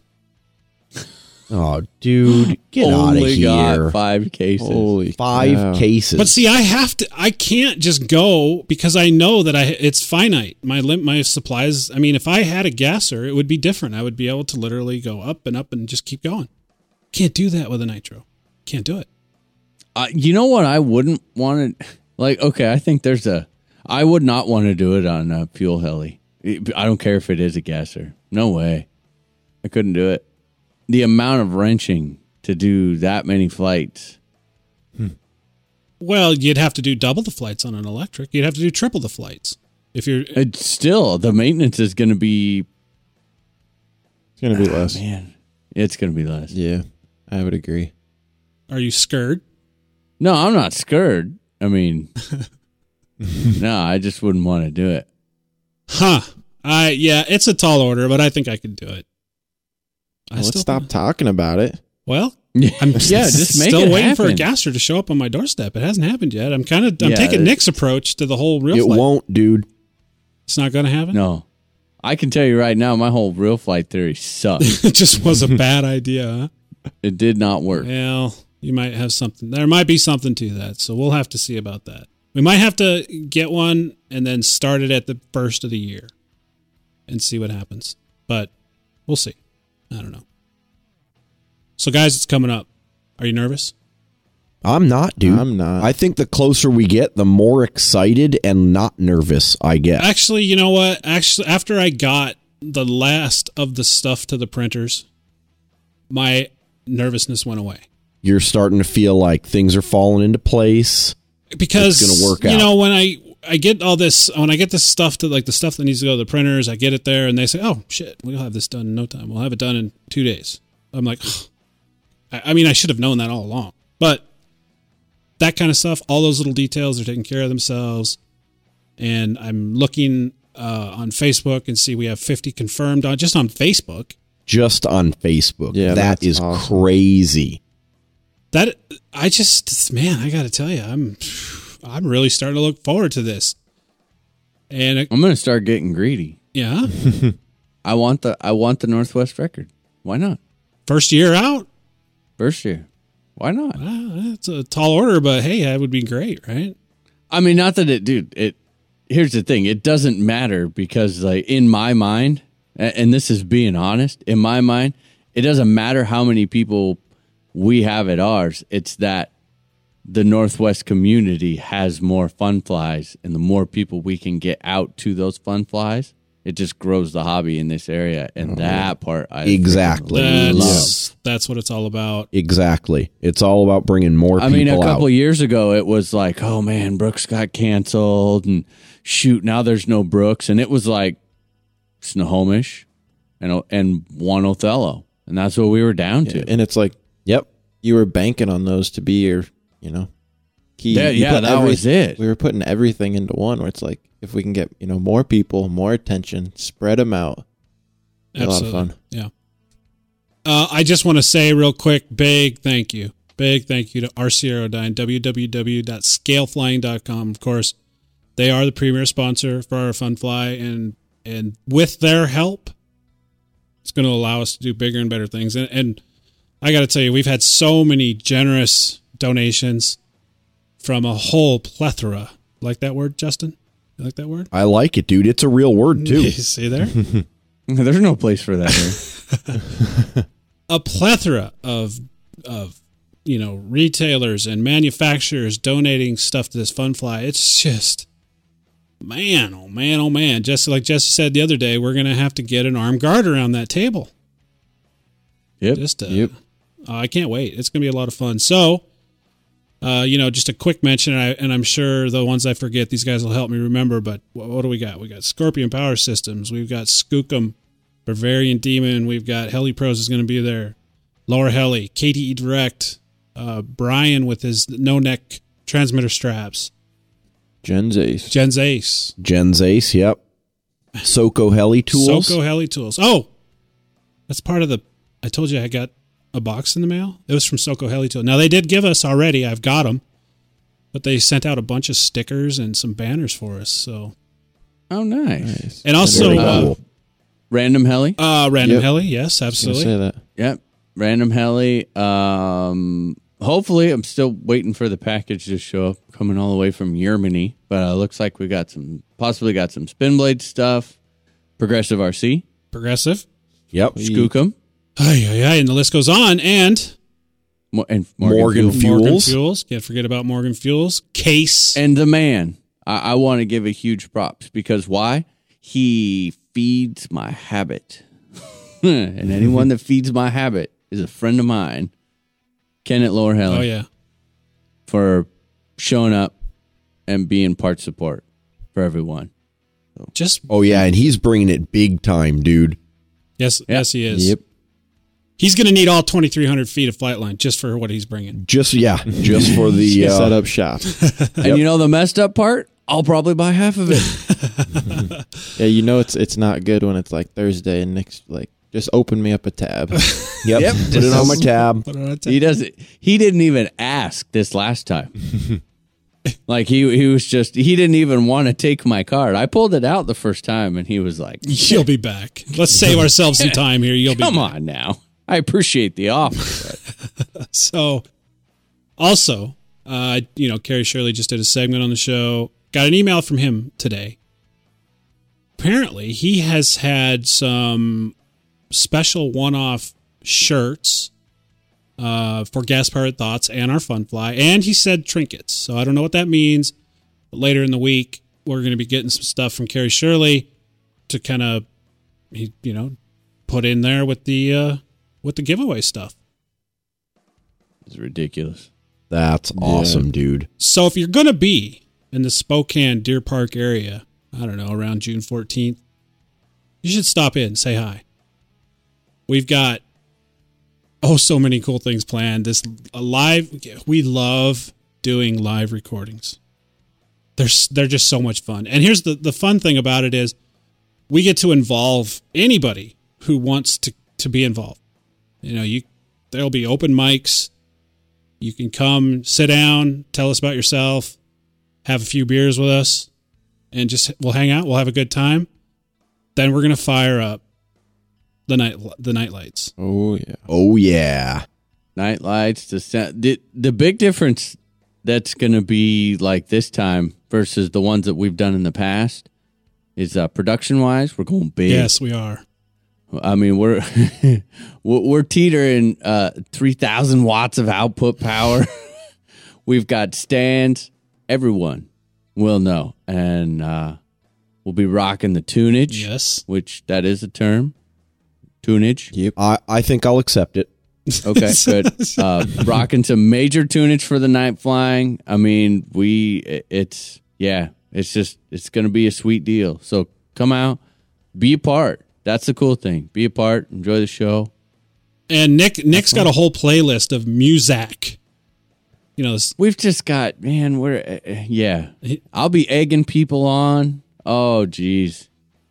That concrete's going to be unforgiving. Yeah, there's going to be some carnage.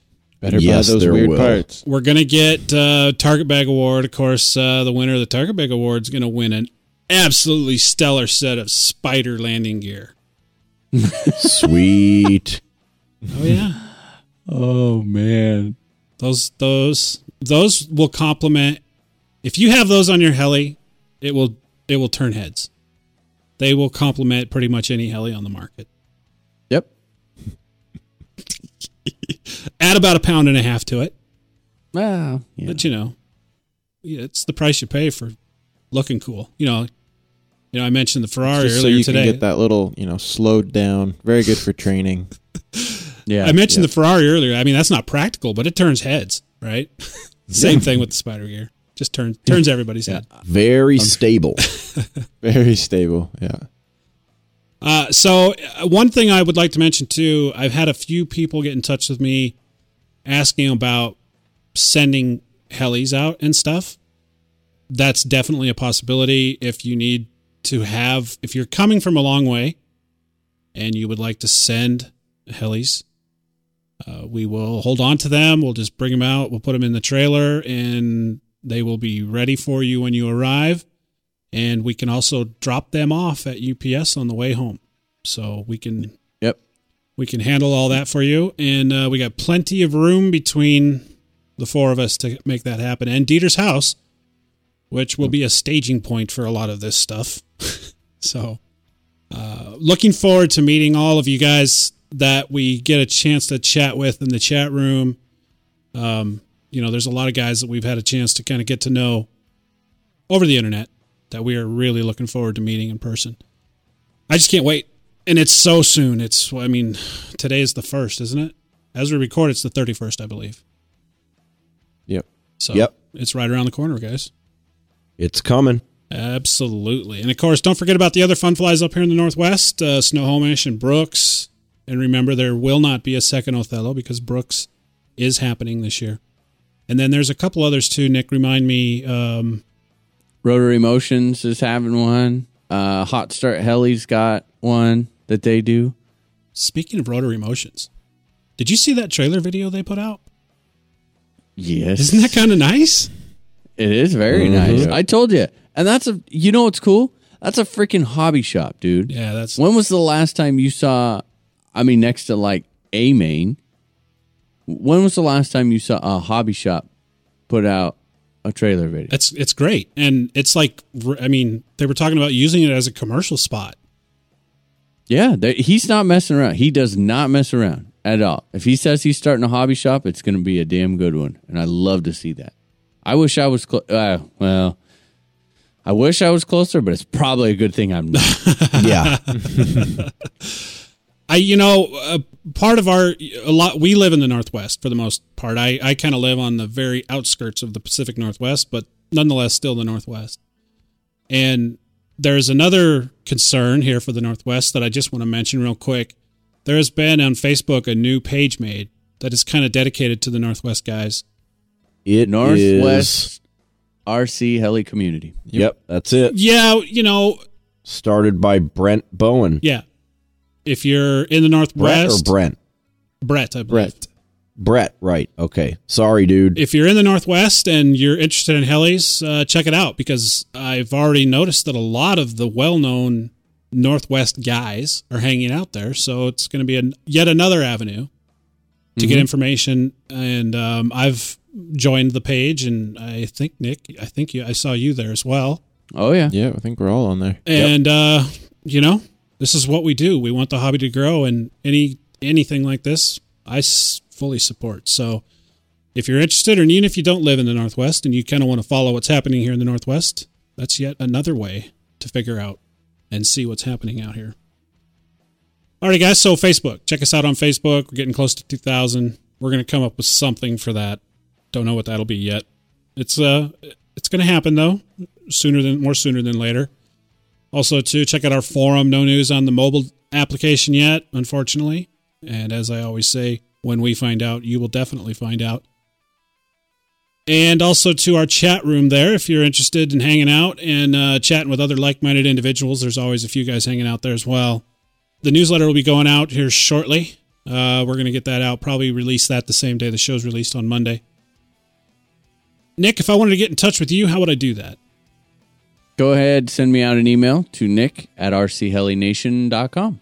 Justin, if I wanted to get in touch with you? You can send me an email at justin@rchelination.com, and bear with me. I think I'm down to about a week and a half worth of email left, so I'm not ignoring you. Jesse, if I wanted to get in touch with you? It's slow going. And Jesse, if I wanted to get in touch with you, how would I do that?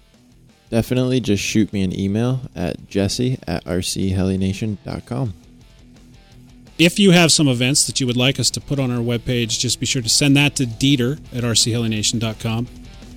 And I am Dan. You can reach me at dan@rchelination.com or Dan K. Reed on our forums. This has been episode 88. We sure hope you enjoyed listening to this episode as much as we've enjoyed making it. Have a good week, guys. We'll see you next Monday. See you Monday. Later, guys. Take it easy. This has been a production of RC Heli Nation, LLC, and is brought to you in part by Heli Pros, KDE Direct, Progressive RC, and Gens Ace Batteries. We thank you for listening, and if you have any questions, comments, or suggestions, please feel free to send us an email.